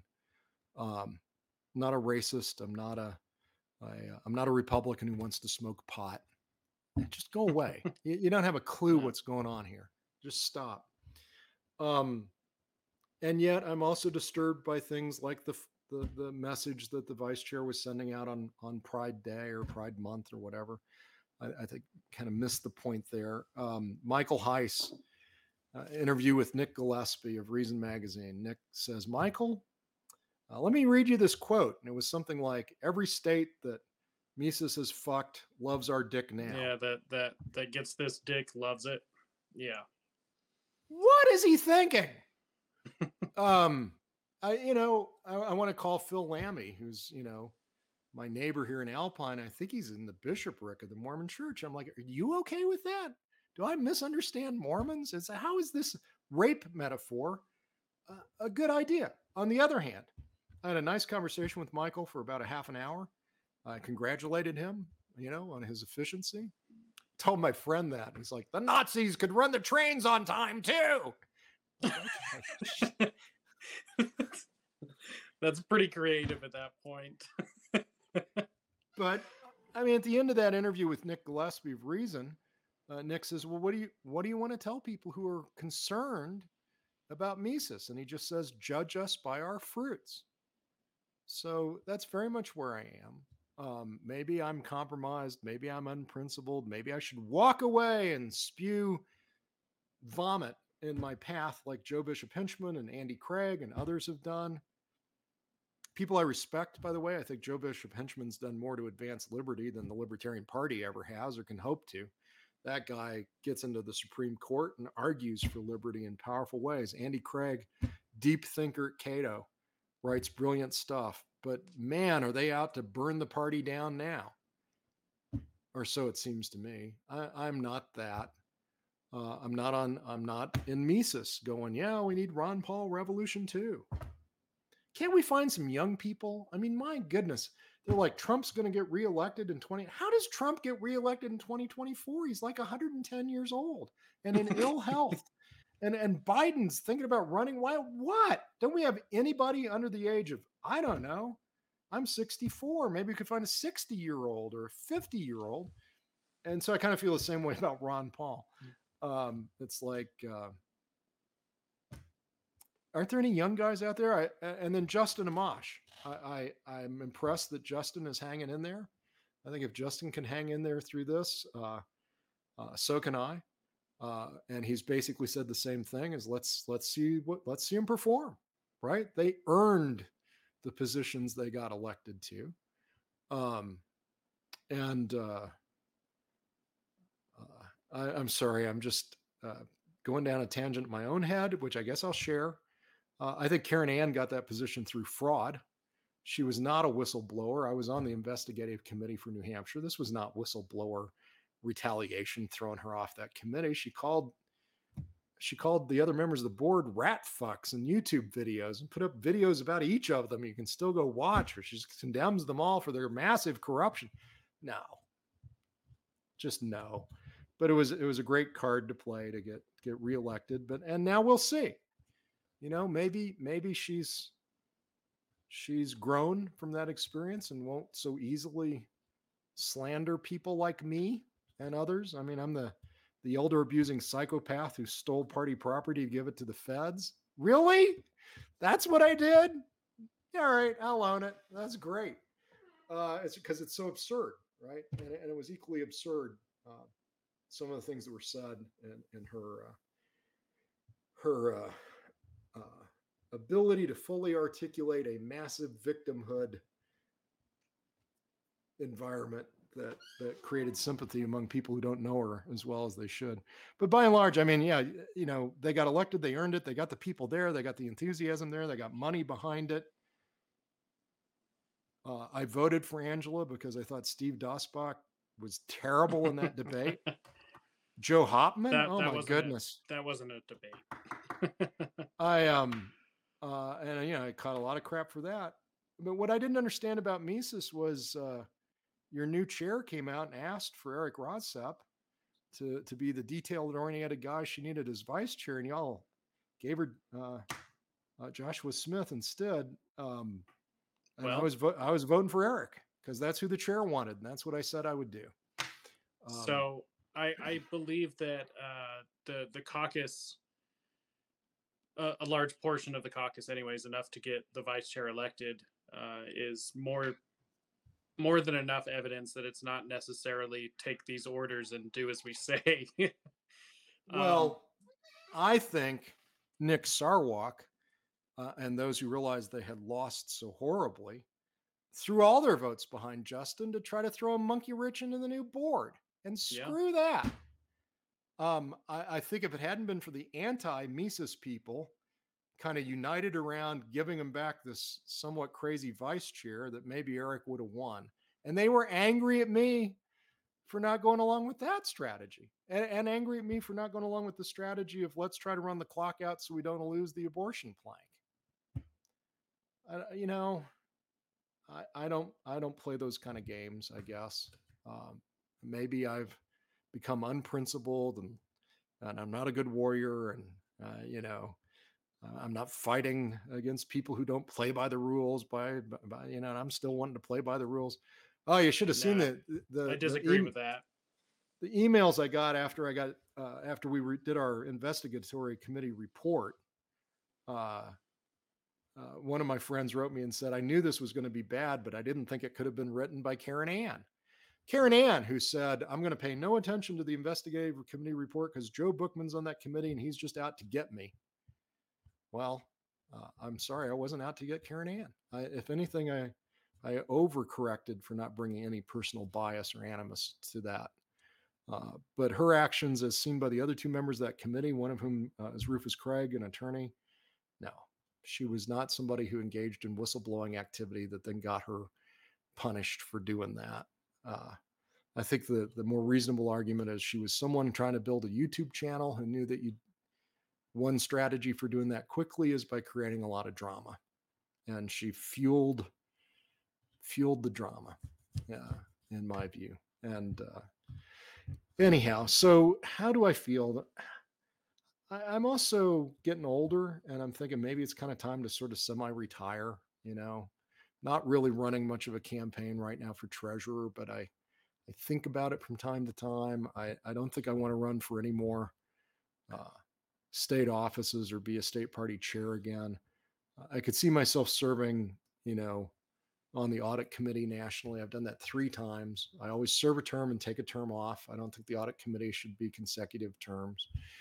Uh, most recently, I was the chair of the financial audit committee, so I got to see a lot of the, you know, stuff that goes on inside the party that I signed an NDA not to talk about. Um, and you know, no organization is perfect, but uh, I think without sharing any details, uh, I feel really good about how the Libertarian Party operated over the last two financial cycles. I haven't seen any numbers since December of 2021, and I won't because I'm no longer on the committee. Uh, and I probably won't ask to be reappointed. But maybe maybe I would do that when I'm 68 or 70, you know, in another two years, four years, something like that.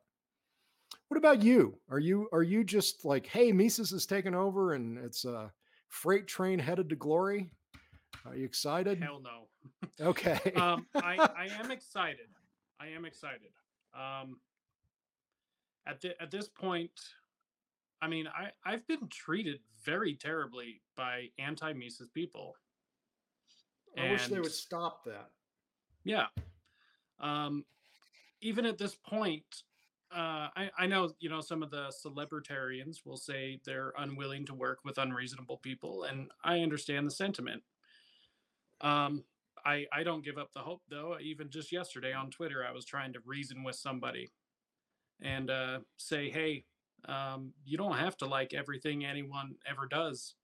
And if you're waiting to build a perfect party filled full of everyone that you like, we're never getting anything done. There, there's certain things that are just more important than your personal uh, beliefs about one issue, and uh, e- either keep focusing on that and get squashed by the jackboot, or uh, you got to set it aside for a minute. We've got more pressing matters. I am, I am very hopeful that Mises is everything everyone says it is at face value. I I am buying into it, and the the the moment that the entire movement, the the entire organization, if it were found out that it was not, I would be the first person to criticize it and admit that I was wrong. I'll tell you the other thing that concerns me about anti-Mises people, if you want, um, is they they seem to really hold people in their history. And uh, apparently, Tom Woods published some stuff, maybe in the '80s or early '90s, that um, that uh, not easily found or available, and that he doesn't say anymore. And I'm like, you know, are we going to hold everybody who has that light bulb movement of wow radical nonviolence and self-ownership that's the libertarian vision. I'm now a libertarian. We're going to dig up stuff that they did or said before that and, and use it as a cudgel somehow. I'm tired of that. Yeah. um, on the other hand i've got this friend of mine who says look everybody thinks these people are going to come into the libertarian party and they're going to become more libertarian with time well, yeah, that's kind of how it works. It used to be what's the difference between a libertarian who's a member of the practical rat? What's the difference between a libertarian who's a member of the pragmatist caucus and a libertarian who's a member of the radical caucus? And the answer was about a year and a half. yeah, that sounds about um, right. So I, I'm hopeful for that. I certainly found my one conversation with Michael to be he was much younger than I had imagined. I didn't even have an image of what he looked like before Reno. I didn't care. Um, I've now, uh, you know, get the Mises Caucus uh, emails and updates. Everything I've seen coming from the chair, uh, and uh, and most others seems uh, not offensive. Uh, the vice chair's comments I think are disgusting and should be repudiated. Whatever, whatever. Or he should go get some gay friends so he can learn that it's not about sex it's about violence. Uh, these are people who, if they went to about 13 nations on earth, could just be killed for saying they were gay. John Hospers, when he ran as our presidential nominee, couldn't campaign in some states. Uh, and I guess it's unclear whether Hospers was really gay or not, uh, but he, he was never openly gay uh, in his lifetime. But uh, it's pretty clear he was a gay man who, during that campaign, could have been thrown in jail just for saying I'm gay, uh, yeah. or or for saying I have a photocopy of a government insignia. I think throw you in jail for anything they want to throw you in jail for. Mm-hmm. Um, which is our common enemy, which is something I think we could bond over. I would too. Um, I thought Spike Cohen's reformulation of the of the bigotry language was very good. I, I, I liked, you know, resonated with the argument that our platform should be about relations between the government and its citizens and not relations uh, uh, between individuals. But yeah, I would I would totally go to the next convention wearing a hat that said bigotry is repugnant and irrational. I don't have any problem with that language at all.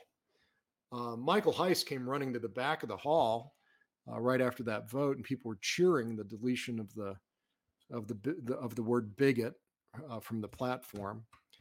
Uh, and I overheard Michael say, This is the first organization that has taken a step away from becoming more woke.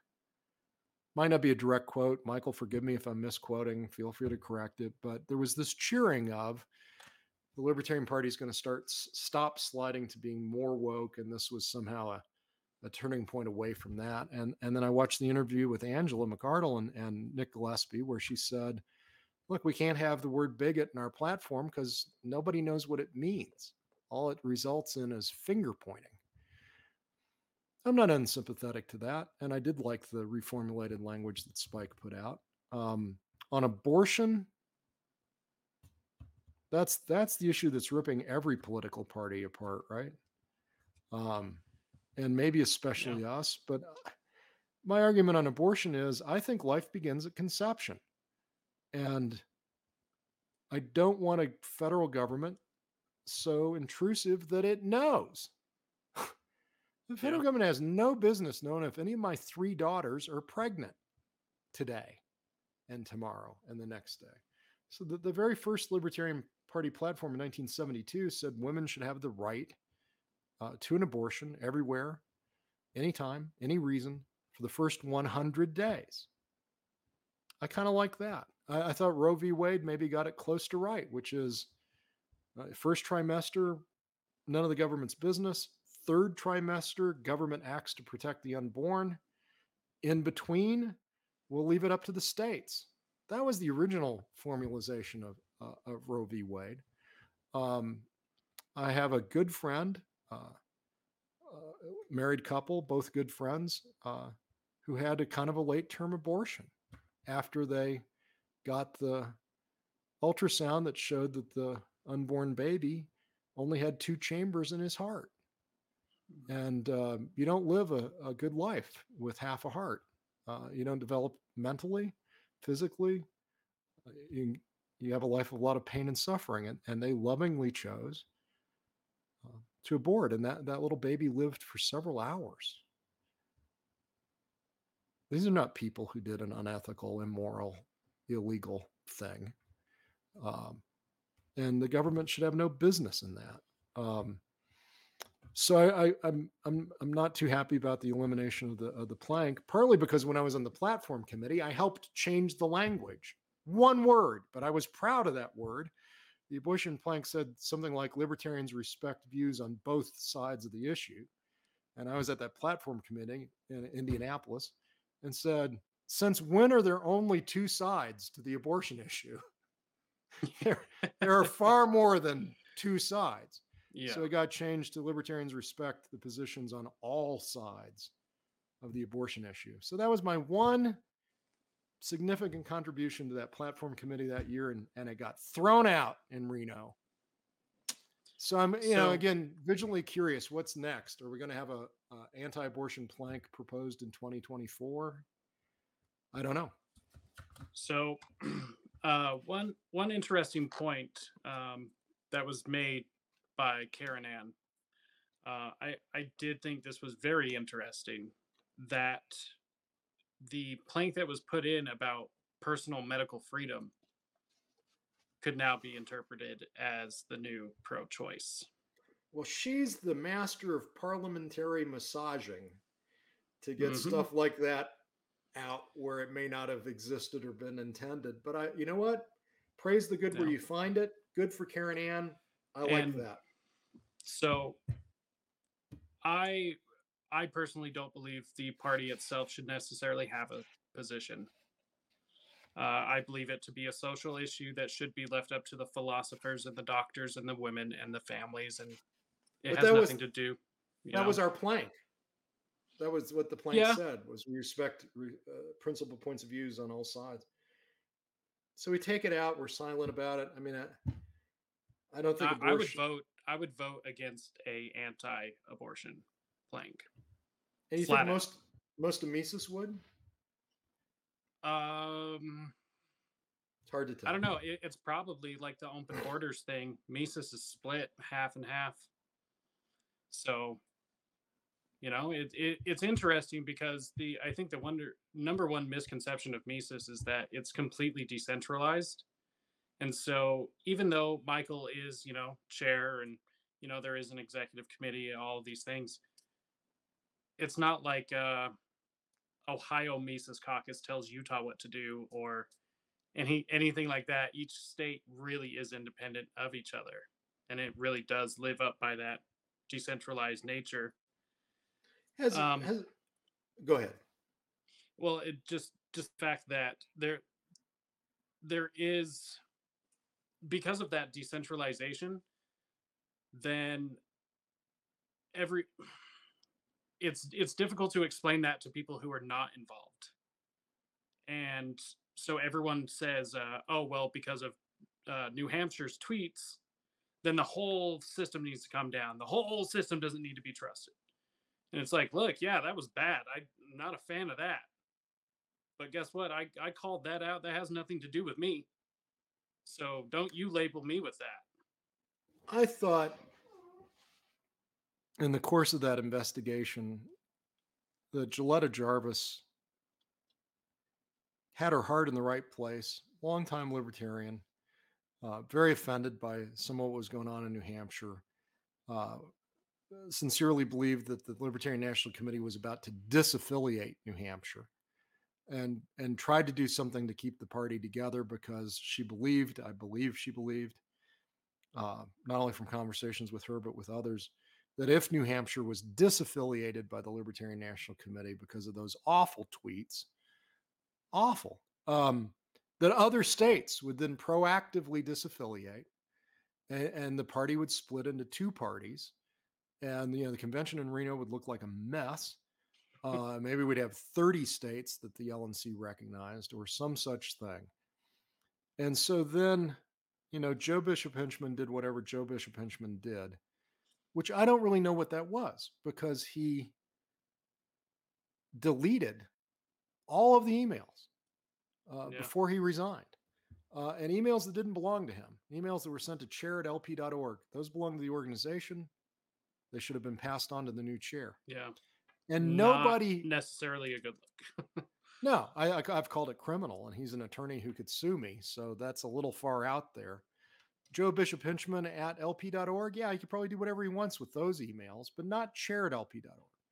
And then Ken Moellman, as acting chair, for a month, didn't look to notice anything had been deleted while lying to the investigative committee that staff were vetting those emails for sensitive personnel issues and attorney client privilege. Well, attorney client privilege is ridiculous. If Joe was doing his law office work at chair at lp.org, he's the one that violated that. There's no reason we should protect those. But sensitive personnel issues, okay. And then Whitney becomes chair. She's got a dumpster fire. So it takes her a couple of weeks. So we were six weeks in, and, and I was a raving loon being held back by, by Ed Tixon and, and Rufus Craig. I wanted to write the committee and said, Your resolution that we shall be granted access is not being followed. You have staff in defiance of this. You have other members of the LNC in defiance of your resolution. That's grounds for being expelled from the party, right? Defying the will of the LNC. Caryn Ann was one of them because Joe Buchman's on the committee, and oh my God. Uh, what Joe Bishop Henchman did was was uh, was something we'll never know because the the the written record was destroyed, and other people wouldn't talk to us. Um, and I think he was doing what he thought was best to keep the bigots out, the people who might hate him for being gay. I don't know uh, what he was doing, but uh, I have no respect for you. Just resign, take your football, and go home. And you close down the whole caucus, and you get everybody to just condemn the party and quit. I don't think Mises has done anything quite that horrible yet. I'm concerned that they might. I'm concerned that I might get to a point where I say, "Hmm, no, I can't. I want all my friends to know I'm no longer a supporter of the National Party because some horrible thing happened. But but that hadn't happened yet. You know, and, and Josh can say some crazy stuff on the side. I guess Caryn Ann can do whatever insanity she wants to do on her YouTube videos why anybody supports that is a little bit of a mystery to me. um, but um, you know, free speech. Everybody's personal lives doesn't reflect on the party as a whole. Be interesting to see who do you think is going to get hired as the new executive director? You know, I I don't even know yet. I mean, I uh, Is it going to be I- I Michael don't know. Heise? Is Michael Heise going to take Tyler Harris's position? um, that would, would be shake. interesting. That would shake things up. You think David Smith will be the presidential nominee in 2024? He'll beat out Justin Amash. Maybe a third Uh, person will show I- up. I don't know. I don't know. Um, be, before we started this interview, I did uh, I did interview um, Mike ter Maat, and uh, he's planning on running on the Libertarian ticket. And um, so, as far as Justin Amash, I think I, I think I got a postcard from that guy, right? yeah, That he's running for the presidential nomination. Guy came out before Mhm. Reno. Never Yep. heard of him. Yeah, I uh, But- had interviewed him just earlier today, and uh, I, I'm I'm impressed. Um, I don't understand the uh, the Justin Amash love. Not that he should be hated. However, uh, he hasn't always been libertarian, and personally, just because he held or is the highest ranking libertarian in the party currently, that doesn't mean he's the best person to be at the front of the party right now.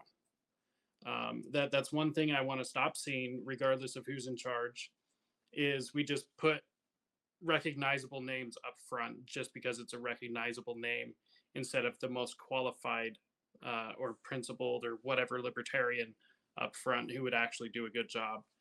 Um, Yeah. The the one thing I am sure of, uh, as far as any of the Mises caucus or any anything, is Angela's ability to get everything in order. I can't make a prediction as far as how well everything else is going to go, um, but that's that's one thing I'll I'll put my reputation on. because of her effectiveness as chair of the Libertarian Party of Los Angeles. Not well, not just that. Um, it's I I've seen her work. Um, I I've seen her ability to to take control and lead, and uh, she has. And I I will also be critical of this if it didn't happen. Um, but she's said one, but no more than two terms. So, you know, Yeah, I mean, I you know, she she or Mises endorsed Caryn Ann, which doesn't play well for me. Uh, Yeah, on the that- other that hand, was a struggle behind the scenes. I'll tell you that. well, someday I'd love to read all the emails around that. If I get appointed to another committee and nobody deletes them all, I might have a more favorable view of Mises having looked inside of that. Uh, but there was nobody more competent or experienced who showed up in Reno. I mean, John's probably very good. I think Tim Hagen did great minutes as combination secretary and treasurer. Uh, Tim didn't get any reward for that at all. He didn't even get to give the treasurer's report because of the change in agenda. I didn't get to give the audit committee report because the agenda got changed. Um, but I don't care. It's just stupid. Um, so yeah, I mean, I I will be vigilantly curious to see how the board unifies and and relates. And, and is it true? I mean, this is just in the world of rumor for me right now, but I had heard that Angela's pregnant and due to deliver around Christmas. That's news to me. All right, maybe it's just edit that out if you want. Maybe it's just total hearsay. But I do have concerns about what happens if Joshua becomes chair. Um, that Um, probably is a direction I would be concerned about. But you know, sometimes when you get the captain's seat, you, you have kind of a change in the way you view the world. So I am I am always op- optimistic as far as any of it goes, and I'm not going to condemn somebody first thing until something happens. However, once a pattern emerges, I'm not going to deny that pattern, yeah, and I And I it- think that's the big concern. Uh, even with Jeremy Kauffman, um, do I like everything he's done? No. Um, I also do believe that people are uh, or or have the ability for redemption, and if that's who he is as a person, as some of his critics say, then once that evidence comes out, I'll agree. Up until now, I haven't seen it. However, he has crossed boundaries, and that's not okay. Yeah. The So- Nick Nick Gillespie asked him about uh, some tweet around kill if a thousand trans people were killed every day, but we had zero taxes, we'd be better off. So I Yeah. listened to his explanation of that, which was convoluted and and uh, non-persuasive. But I, I, got to tell you, what he's saying, but it wasn't a good tweet, and you can make a point like that without saying that. yeah, it's like handing a loaded gun to your opponent. Why why do Mhm. that? It was like Yeah. Caryn Ann saying people opposed to her should go fuck themselves with a barbed dildo. All right, let's give the tweets from the National Party secretary to the, the candidates running against Marshall Burt in Wyoming and see how Wyoming voters respond to let's put the guy in who's National Party secretary saying this crazy stuff, or let's just vote Republican. I mean, that, that does damage to our candidates, right? Yeah. At least it sure seems like it does to me. Then there's the other side of the argument, which is our candidates are getting 1% of the vote. Let's stop doing what we've always been doing. Well, I'm sorry, in Wyoming, you actually got a guy elected to the state house. He got more than 1%. Let's not do things that hand a loaded gun to his opponents. Please don't do that. If you can help No. spread that argument around Mises, that would be a good thing. Um, the- also, you, you talk about whether I want to be a libertarian or not. I think we have reached a milestone, a tipping point in the party where the future history will be fundamentally different than our past history in that if you identify as a Republican or a Democrat, you're not identifying as a supporter of the Republican National Committee or the Democratic National Committee. There's a lot more to those parties than their national committees, which exist for the single purpose of organizing a convention. That's all the committee does. And, and I think the Libertarian Party is about to, to move to uh, having a Libertarian National Committee that has some competition from other uh, nonprofits or state organizations or regional organizations like the Frontier Project.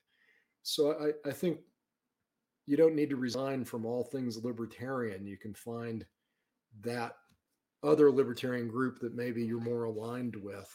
And maybe the LNC will start to see itself as less of a recruit candidates, mm, have committees that evaluate messaging and advertising and and, and in charge of the whole show to a committee that exists to not get in trouble with the Federal Election Commission and run a convention. That's probably enough for a volunteer board. Um, so, what, again, I come back to vigilantly curious. Uh, I'd say part of me is kind of excited to see what might happen with Ron Paul Revolution number two. Um, part of a larger part of me, though, is fearful that it it could go down a, a a bigoted, racist, anti-gay, uh, anti-social liberties sort of economic conservatism that that may draw in more people and more money. I, I don't know. We've been at this two hours, and I'm happy to go for two more. I'm just getting. It's still daylight out. Um, I love these kind of interviews. I, I you know. Um, Honestly, I I was really excited about this, and this is why I I really enjoy talking to you because I I am some the new guard, uh, the the Mises. You're a lot of the old guard. However, this is, in my opinion, a little bit of bridging that gap that we can both learn from each other. And I, I think this is more important for the future of the party than anything else, because I can understand the uh, the definite concerns of even anti-Mises people. I I think those people are irrational and repugnant, but you know, um, any anyone who is cautious or curious or skeptical, I I get it. So am I. Um, it it is just what it is, and I I think we do need to uh, really just bridge these gaps if we're ever going to be or do anything. Yeah, in part it's bridging gaps and it's part educating each other uh, about values and, and, then it's also getting feedback about what freaking works we're a political party yeah.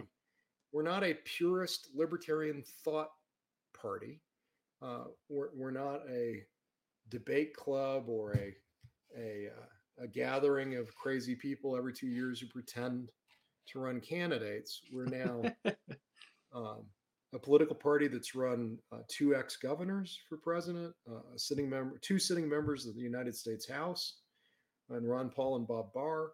Um, and we haven't even talked about the Barr campaign.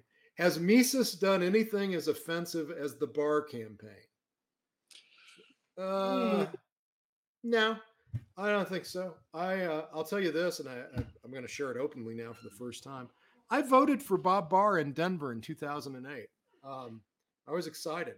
I was a Steve Kubby, uh, Kubby, K U B B Y, loyalist. I really liked Steve. He had been in jail fighting for uh, cannabis legalization. He had uh, adrenal cancer, and it was the only effective medication. And he won over the hearts of various sheriffs and, and was at the front lines. And when Kubby uh, lost in one of the rounds of voting, I switched to um, Bob Barr. The other alternative was Mary Ruwart, And I, I thought she had lost the debate. I, I, really do go and I listen. But having voted for Bob Barr in, in Denver, and this is by way of confession, I could not bring myself to vote for him that November. It was such a horrible campaign. Horrible. And I felt the same way about Bill Weld saying, if you live in a state where where voting libertarian might cause Trump to win your state, vote for Hillary. No, you don't get to do that. Just mm-hmm. no. And um, Uh, so I guess I have some boundaries around that that kind of stuff. I can't imagine 2024 with Dave Smith as the presidential nominee. Um, how different is that than Vermin Supreme with the boot on his head? I guess I'll learn. I guess I'll see. Uh, but what I said to Nick Gillespie when he asked me about that was, uh, I don't know. Zelensky was a comedian, right? I'm a huge fan of this guy. He, he's mastering Thomas Jefferson and Winston Churchill and George Patton and Genghis Khan, maybe all in one. Uh, what what a what a brilliant uh, media performance uh, th- that leader uh, of Ukraine is putting on in terms of of fighting for self determinism and, and, and, liberties in Ukraine. And I, I, know Ukraine was a corrupt government, yeah, but you know, who would have thought a comedian would have stood up to Putin like this? Yeah. I don't know that Dave Smith is any Zelensky, but maybe we'll all get a chance to find out. I mean, uh, you never know. And uh, I'll tell you why I would support a Dave Smith presidency or a Dave Smith candidacy run. Yeah. Is my idea is that there there's no way in hell we're ever going to get the presidency. It's way too corrupt. I I believe that at this point it, it's it's a marketing campaign for us to run a presidential candidate. And at that point, we need the most effective messengers.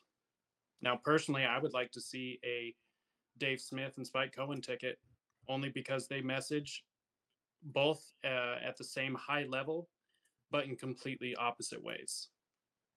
There, there was a recently a podcast, uh, B BPH or something. And it had Larry Sharpe, Spike Cohen, Dave Smith, and uh, uh, who am I? I I can't remember, but the the party's best messengers uh, on a massive platform, and I think in any recent memory that's done more for libertarianism than pretty much anything else. Yeah, it's not entirely a marketing effort to run presidential candidate uh, or ticket. It's also a cheaper path to ballot access in a lot of states. Yeah. So we got to do it because it's cheaper to get the votes for president qualify for ballot access than it is to go do a signature gathering campaign. My friend Bill is out now working 12, 16 hour days gathering signatures in Illinois uh, with a, a tremendous hurdle there to get not just himself as a Senate candidate running as a libertarian, but every libertarian running as a libertarian in Illinois on that on that ballot. And that's a hard row to hoe. Uh, row to hoe, not road, whatever. Um, so I, I, think we should be strategic about that and, and, look at the presidential campaign as as where it's cost effective and in, in getting us ballot access. Um, and you're right, we're not going to win the presidency. And even if we did, it wouldn't make any difference. We're going to suddenly get libertarian legislation out of a Republican Democrat controlled Congress or suddenly yeah. the Supreme Supreme Court's going to start acting more libertarian. No. Um, I had lunch with D. Frank Robinson, you know, who was at the 72 convention and hadn't come back. He'd been to a couple in the 70s and then he didn't come back until 2016. He was horrified by Bill Weld as well. And um, Frank was adamant we got to stop running people for for president, putting all our resources there. We need to focus on a couple of U.S. House races and get a libertarian elected to the House. And yeah, Justin Amash changed his affiliation from Republican to Libertarian, but he didn't get elected as a Libertarian. Exactly. Um, I thought his speech in Reno was wonderful, and I thought the behavior of Caryn Ann and her team of counters behind him was outrageous. Can you can you did I don't know if you watched the video, but there's like the three stooges running around behind him. Gail Lightfoot, Lightfoot, I think, out of California, got to a mic and and you know apologized to Justin and so there was an embarrassing display. I agree, and, and I thought it was intentional, but maybe that's too too far. But can you imagine if Dave Smith had been at that podium, or Ron Paul had been at that podium, or Tom Woods had been at the podium, that those people wouldn't have stopped what they were doing and paid attention? the way they treated Justin Amash was to me very offensive. Um, I agree with that. But I'm not unsympathetic to the argument that he's not the highest office holder. He's not. I think Marshall Burt is, or Andre Marrou from Alaska. These are people who got elected running under the libertarian label and served in a state house. Um, Yeah. I'm I'm thrilled that Justin Amash gave me the ability to go to house.gov and, and look at the seating chart and see a sea of blue and a sea of red and one little gold dot. Good for him. Yeah. But but um, I don't know that the next step for him should be running for president as the Libertarian nominee. You know, maybe he needs to run for the U.S. House again in, in Michigan, or the U.S. Senate again, or or even the state house as a big L Libertarian. I Um, completely agree. Uh, so then, you know, who's better than Dave Smith? Uh, I, I still think I would. Again, I will go to that convention and listen to the two of them debate, and I'll be open about where my vote's going to go. I would imagine, based on what I know now and my past behavior, that's almost certainly how I'm going to behave in 2024 if I'm even a delegate. Um, but who else is out there? You know, are, is Mark Cuban going to show up? Say, hey, I'm now a libertarian and I'm going to put uh, a billion dollars into my campaign if you give me your nomination. I think even Mises would roll over for that, right? Uh, there would there would be some people that would uh, say hell no. Period. Um, I think a lot would. You know, Yeah. I, I it's it's hard to speak for them. Um, you know, obviously not one libertarian speaks for all libertarians, but I think a lot of people would be sympathetic to that. I would not because Mark Cuban and I were classmates at Indiana University in 1979. oh, hot take. I still have trauma over that ACORE case study case that I wrote and he took credit for. Uh, But uh, that's my that's my Mark Cuban comment. Mark, if you're out there, call me. I'd, I'd love to talk to you about that. Um, he owned a bar. He, he was gone. He wasn't. He didn't write a. At any rate, um, and you know, story for another time. I let it go. I didn't go in and talk to the to the professor or anything. I just I didn't care. I was reading Atlas Shrugged that year or that semester, so I was more into Ayn Rand. I was, and that was another thing. Going back to how did you become a libertarian? It was partly the flag, and then also my friend said, "Well, if you like the the moon is a harsh mistress, you should read Atlas Shrugged." And uh, I I took about a month off from most of my classes and studies just to dig my way through everything Ayn Rand had ever written. Uh, and yeah, I guess I feel Right. the same way about objectivists and Rand as I do libertarians. You know, uh, Rand was nuts. The, the whole affair with Nathaniel Branden and asking permission of her husband and and doing it in the apartment that Frank O'Connor lived in. Who does that? Who?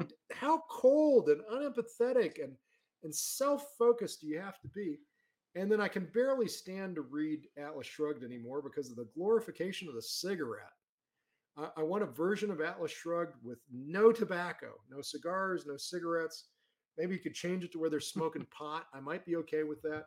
But Rand, you know, died of lung cancer. She had one lung removed and then struggled to live a little while longer and died a horrible death.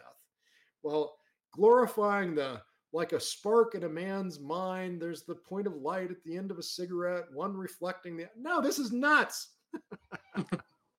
so, I mean, when you look at any organization um, or individual, it's it's easy to be uh, critical. But when you cross into name calling and condemning supporters and holding people in their history like they could never have a moment of enlightenment and change, that's not that's not libertarianism as I know it. Uh, you know, uh, Yeah. and um, uh, it'd be nice if Dave also ran for some other office at a state level in two years before. Well, two no, two years it'll be our presidential nominee. So he's yeah, he's not going to be able to do that. I don't know, but I tell you what, I enjoy our conversations, I, and, and I'm happy to go. Yeah. We're now at two hours and nine minutes. I don't know if any listeners are left, but I'm just feeling. Uh, I'm feeling healthier and happier and more alert than I was when we first started. I miss lecturing in college. I miss people Yeah. taking notes on what I have to say. And I and I feel heard by you and I feel respected by you. And, and by and large, that's been my experience of of everybody I've met who is a Mises loyalist. Yeah. Um, but I mean, uh, I, I wouldn't go as far as saying I'm a loyalist because, uh, you know, if wrong happens, they're gonna fucking hear it. Yeah. Period. I um I'll go off on another tangent for a minute since you're not saying we need to end this yet. Uh, I uh, we can go as long as you would like. uh well, probably not more than another hour at most, maybe 15 or 20 minutes, but I, I was before I was a, a, a volunteering so much time to the Libertarian Party. I did a lot of volunteering to the Boy Scouts of America. Um, a lot of national conferences, a lot of training, a lot of literature development, a lot of time, a lot of money. And um, I became very opposed to the organization when they conflated being gay with being a pedophile. And they banned gay people because all gay people want to have sex with young scouts. And um, that's wrong. Uh, and and and then over the course of time, since I refused to accept their National Distinguished Service Award, so I was selected as one of a few dozen people every other year. They give out a national, so I refused to go get it because I'm like, I'm done. I, I don't want to belong to an organization. I want scouting to be as inclusive as my high school theater. You know, um, no, you don't get to bash people uh, or tell an Eagle Scout that who comes out and says I'm gay that you're no longer welcome in scouting. It's stupid. And other people were leaving. Steven Spielberg, you know, could have been teaching movie making merit badge or whatever. Hey. So I left, and then, and then they uncover through these uh, class action lawsuits the fact that for three generations the executives at the national headquarters of the Boy Scouts were covering up serial child molesters, thousands of them. Uh, and then the, and the attorneys find 82,000 victims, and they're proposing a 3.2 billion dollar settlement uh, in bankruptcy to try to get some compensation out to the ones who are still alive. Now, friends in scouting are like, "Oh, they made it all up. It's false reports." Well, I don't think so. There's probably some of that, but I don't think that's the bulk. But look at all the people who grew old and died who were abused in the 1920s, the 1930s, the 1940s. They never got to see this ugliness come up. And, and out of that, I started looking at the scout law differently trustworthy, loyal, helpful, friendly, courteous, kind, obedient, cheerful, thrifty, brave, clean, and reverent. It, it's a hypnotic suggestion for disarming a young man you need to trust me. You've got to be loyal to me. Um, you know, you need to be obedient now. And, and so there's this, and now the similarity I'm going to draw to the Libertarian Party is you don't need to be loyal to people. The loyalty is to the principles. Uh, and you don't need to trust people who are asking you to do things that you know violate those principles. That's not a breaking of a trust. Uh, that, that's being a whistleblower. So I'm still listened to by some people in scouting, uh, a handful still, because uh, I, I, sort of have proved to have a certain level of prophecy ability in terms of what was going to happen to scouting, and it's certainly suffering. COVID, membership is tanking, finances are a mess, the pension program is underfunded, and there's this huge lawsuit thing going on. And I said, we need to change the scout law. I, I, I think you need to get rid of a scout as obedient and replace it with a scout as a whistleblower he seeks the help of others when confronted with immoral illegal activity. Well, let's bring that to the Libertarian Party as well. Let's not be loyal to caucus or loyal to a, uh, an individual candidate. Let's be loyal to those self evident principles that arrive from the philosophy of natural law that can then be expressed in that part of philosophy that deals with politics. Uh, and let's be loyal to that and I think natural law also expresses itself in terms of morality and ethics and maybe even epistemology and eschatology and the whole ball of wax. But I, I find when I talk about being a libertarian and, and the principles of non initiation of aggression and right of self ownership, productivity, property, it gives me a real sense of inner peace, like uh, uh, more of a religion almost than a political party. Um, and I hesitate to say that, but but that's you ask me who I am or why I'm about that. I've become very interested because of my experience in scouting with don't be loyal to people, be loyal to principle. Don't trust others. Trust your discernment of, of the principles. Don't be obedient. Uh, be a whistleblower. Um, and we talked earlier, and, we, and, now it's two and a half hours in, or whatever it is. Yeah. We'll we'll wrap if, up soon. The other thing that I give a lot of time, or have in the past given time and energy to, is researching hard evidence that we're not alone in the cosmos. And I think most of the UFO field is fraudsters. Yes, I was waiting to get to this. Finally got there. Most of the UFO field is fraudsters and grifters and mentally ill people. But, you know, I, I had several conversations with the sixth man to walk on the moon, Apollo uh, 15, 14 astronaut, um, Ed Mitchell, Apollo 14 with uh, Alan Shepard. Uh, sixth man to walk on the moon, PhD from MIT. Um, who has, you can find YouTube videos of Ed Mitchell, he's now passed away, saying, I've been privileged enough to have been briefed on the fact that our government has recovered non human created technology and attempted to reverse engineer it. Wow. One of the 12 guys to walk on the moon says this. That catches my attention. Now there's the videos out of the Nimitz uh, and, and the, the Tic Tacs doing whatever they're doing. Now you've had congressional hearings uh, on the UFO issue, just 90 minutes, but it's it's kind of a breaking of that ice. You got Marco Rubio uh, saying that he's received some classified briefings that caused his interest in the whole UFO, UAP, extraterrestrial thing to take off. And so, if there's something I want to leave your listeners with, the one or two of them that are still hanging in here, if there is life across the cosmos and it's developed high technology, uh, and it's traveling around and and observing or or minimally interacting with humanity in my view by definition they have to be libertarian. You, you don't get access to the technology that can cause you to be able to travel the cosmos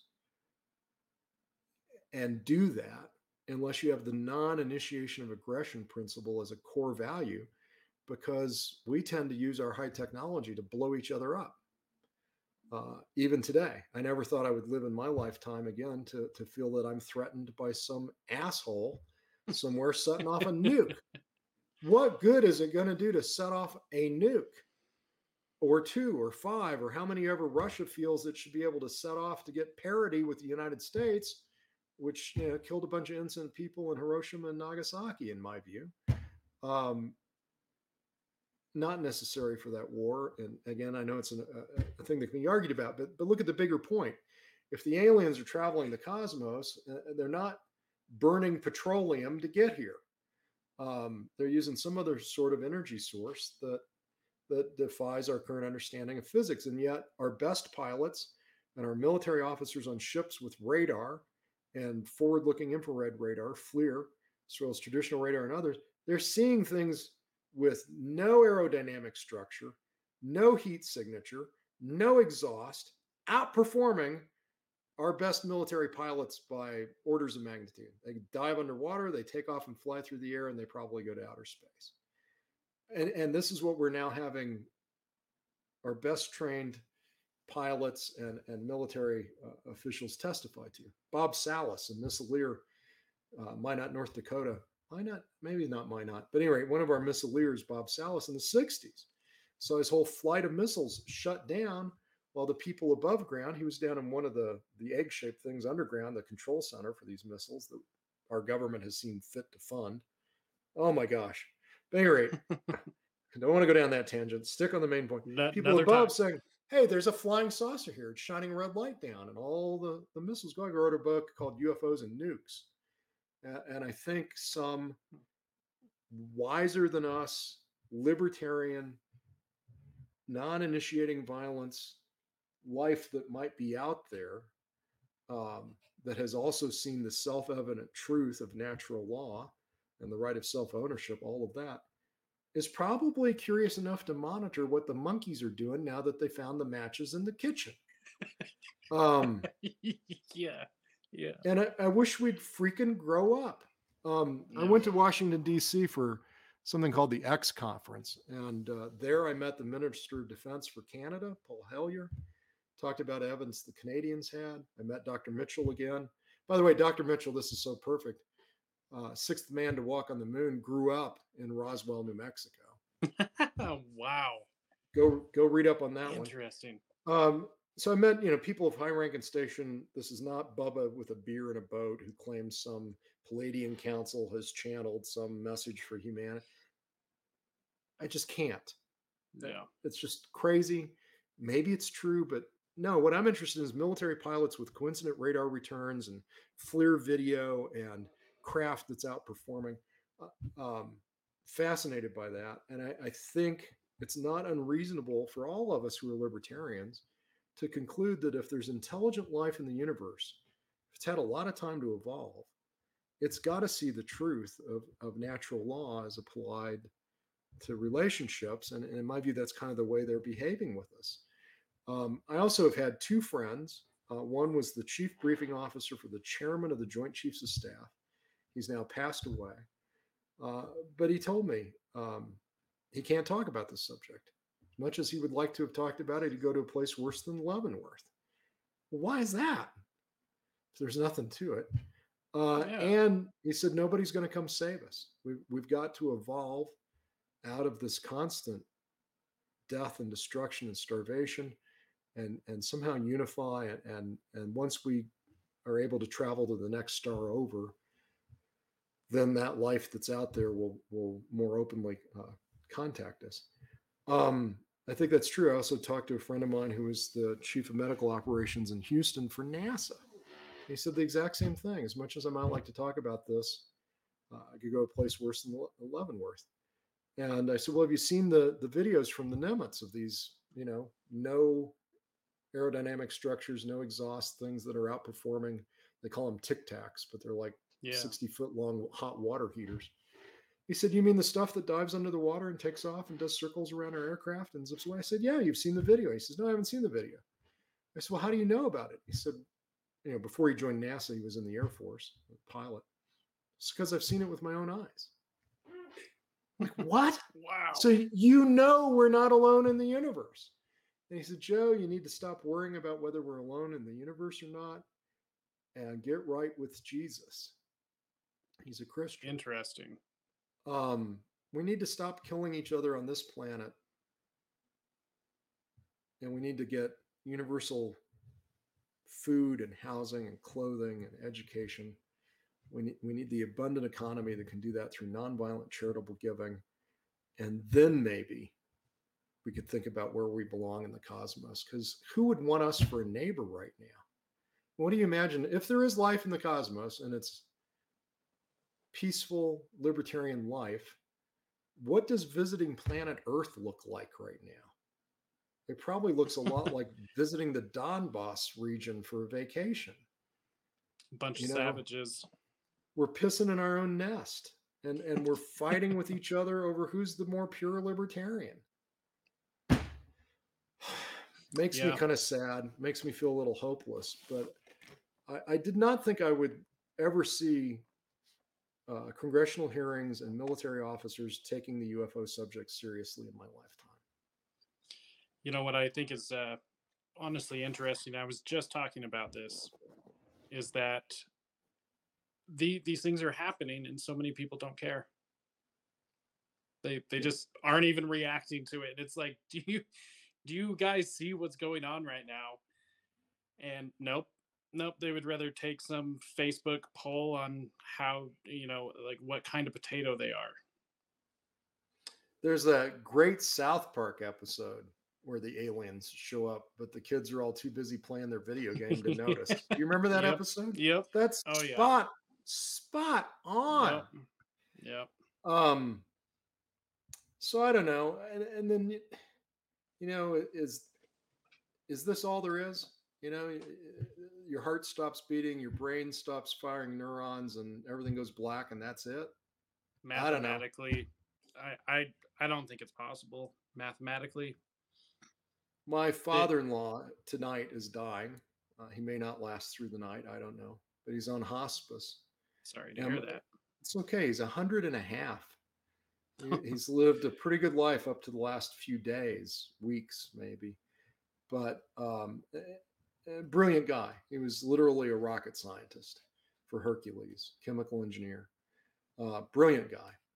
But you know, my mother was a surgical nurse. My dad was a physician. Hospice is now caring for my father-in-law.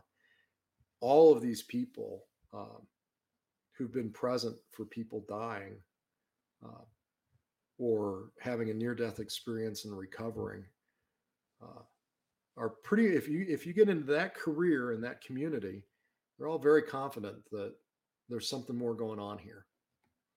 And I'd like Yeah. to believe that whatever that greater thing is that's going on is pleased by people who choose to remain loyal to libertarian principles of non initiation of violence and letting others have the right of ownership of their own body, zero slavery and any hint of it.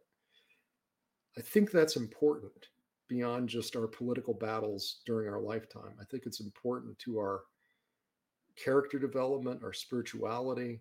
I think it's important to the evolution of the planet to get to a point where we might be invited into some broader community of high tech, peaceful life that's out there.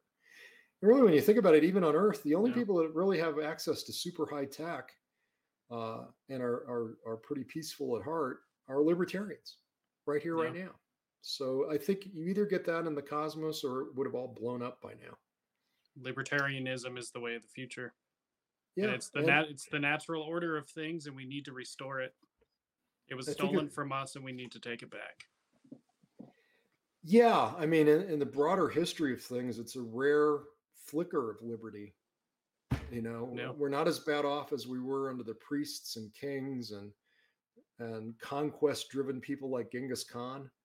Uh, I've been to Mongolia a few times. We could do another hour on that, but um, but yeah, in terms of of real human liberty, um, the founders of this nation, and in some way the civil rights movement of, of my lifetime, uh, it's created more liberty for more people, and and it's at constant risk of of going dark again.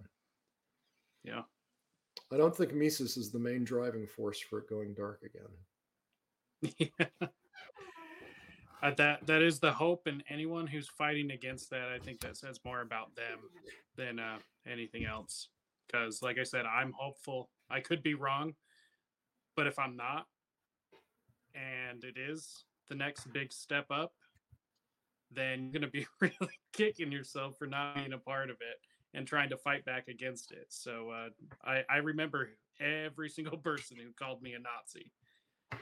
Just saying that. Well, at And least then, you're uh, not a at least you're not an elder abusing psychopath. Fair enough. And And on the- on that, I think we're gonna wrap up. Um, Joe, it's been an absolute pleasure, and I want to get you back on. Uh, th- this was honestly just so much fun, and honestly, I'm really excited to uh, continue working with you and everyone else in the Utah Libertarian Party because we've got lightning in a bottle here. I feel the same way. Barry's done a really good job of of healing and and keeping people focused on the, on the prize. Um, and I want to thank you for letting me do my little UFO riff here at the end. I'd actually forgotten about it for most of the talk. I really do believe that. I really do believe it's important to be loyal to libertarian principles, uh, both in terms of the evolution of the planet and uniting with life in the cosmos, but also in terms of, at least for me, my personal spirituality and, connecting to whatever loving creator is kind of watching what we're doing and hoping for the best. Uh, if everybody could see the wisdom of non-initiation of aggression and self-ownership and the economy that could grow from that to get us to really a place where everybody gets free health care and food and housing and you know every deserving person through private charity um, that would be a world that uh, i would like to pass on to my two granddaughters and the world i'm afraid they're going to inherit looks a lot different so whatever we can do to make life better for emma b and madeline i'm up for Yeah. and, that hopefully this is- hopefully this show moved it forward a millimeter I, you know, I'm trying to get that Overton window back and add to the conversation. So, you know. so what's the record for your podcast for longest broadcast I, I think this is it because I, I think, uh, yep, uh, two hours, 10 minutes, I think was the last one. So So, we're at two hours and 30 and another nine seconds. So Yep. what I would love to do is maybe come back on and, and have a debate with other people, or if you want to do a one-on-one, Yeah. this was fun for me too. yeah, like I said, it will definitely get you back on. I'm doing more Utah stuff, and uh, like I said, we've got lightning in a bottle here, and we need to showcase it. Uh, point, point, and case this entire interview and show. So, uh, on that note, thank you to everyone who has uh, actually made it to this point in the interview. Uh, it, I hope it was as entertaining for you as it was for me. You can always check us out at risetoliberty.com forward slash links. That will bring up the uh, Liberty link tree and give you links to everywhere we are on the internet. We have just paired with and the two party system network here on YouTube. And uh, we've also paired with Regional Prime Television, which is exclusively on a Roku device. So if you have a Roku, go add Regional Prime Television for all your uh, libertarian and uh, outside of the uh, mainstream news and entertainment, uh, just right at your fingertips. And uh, until next time, I hope you guys stay free. Live long and prosper.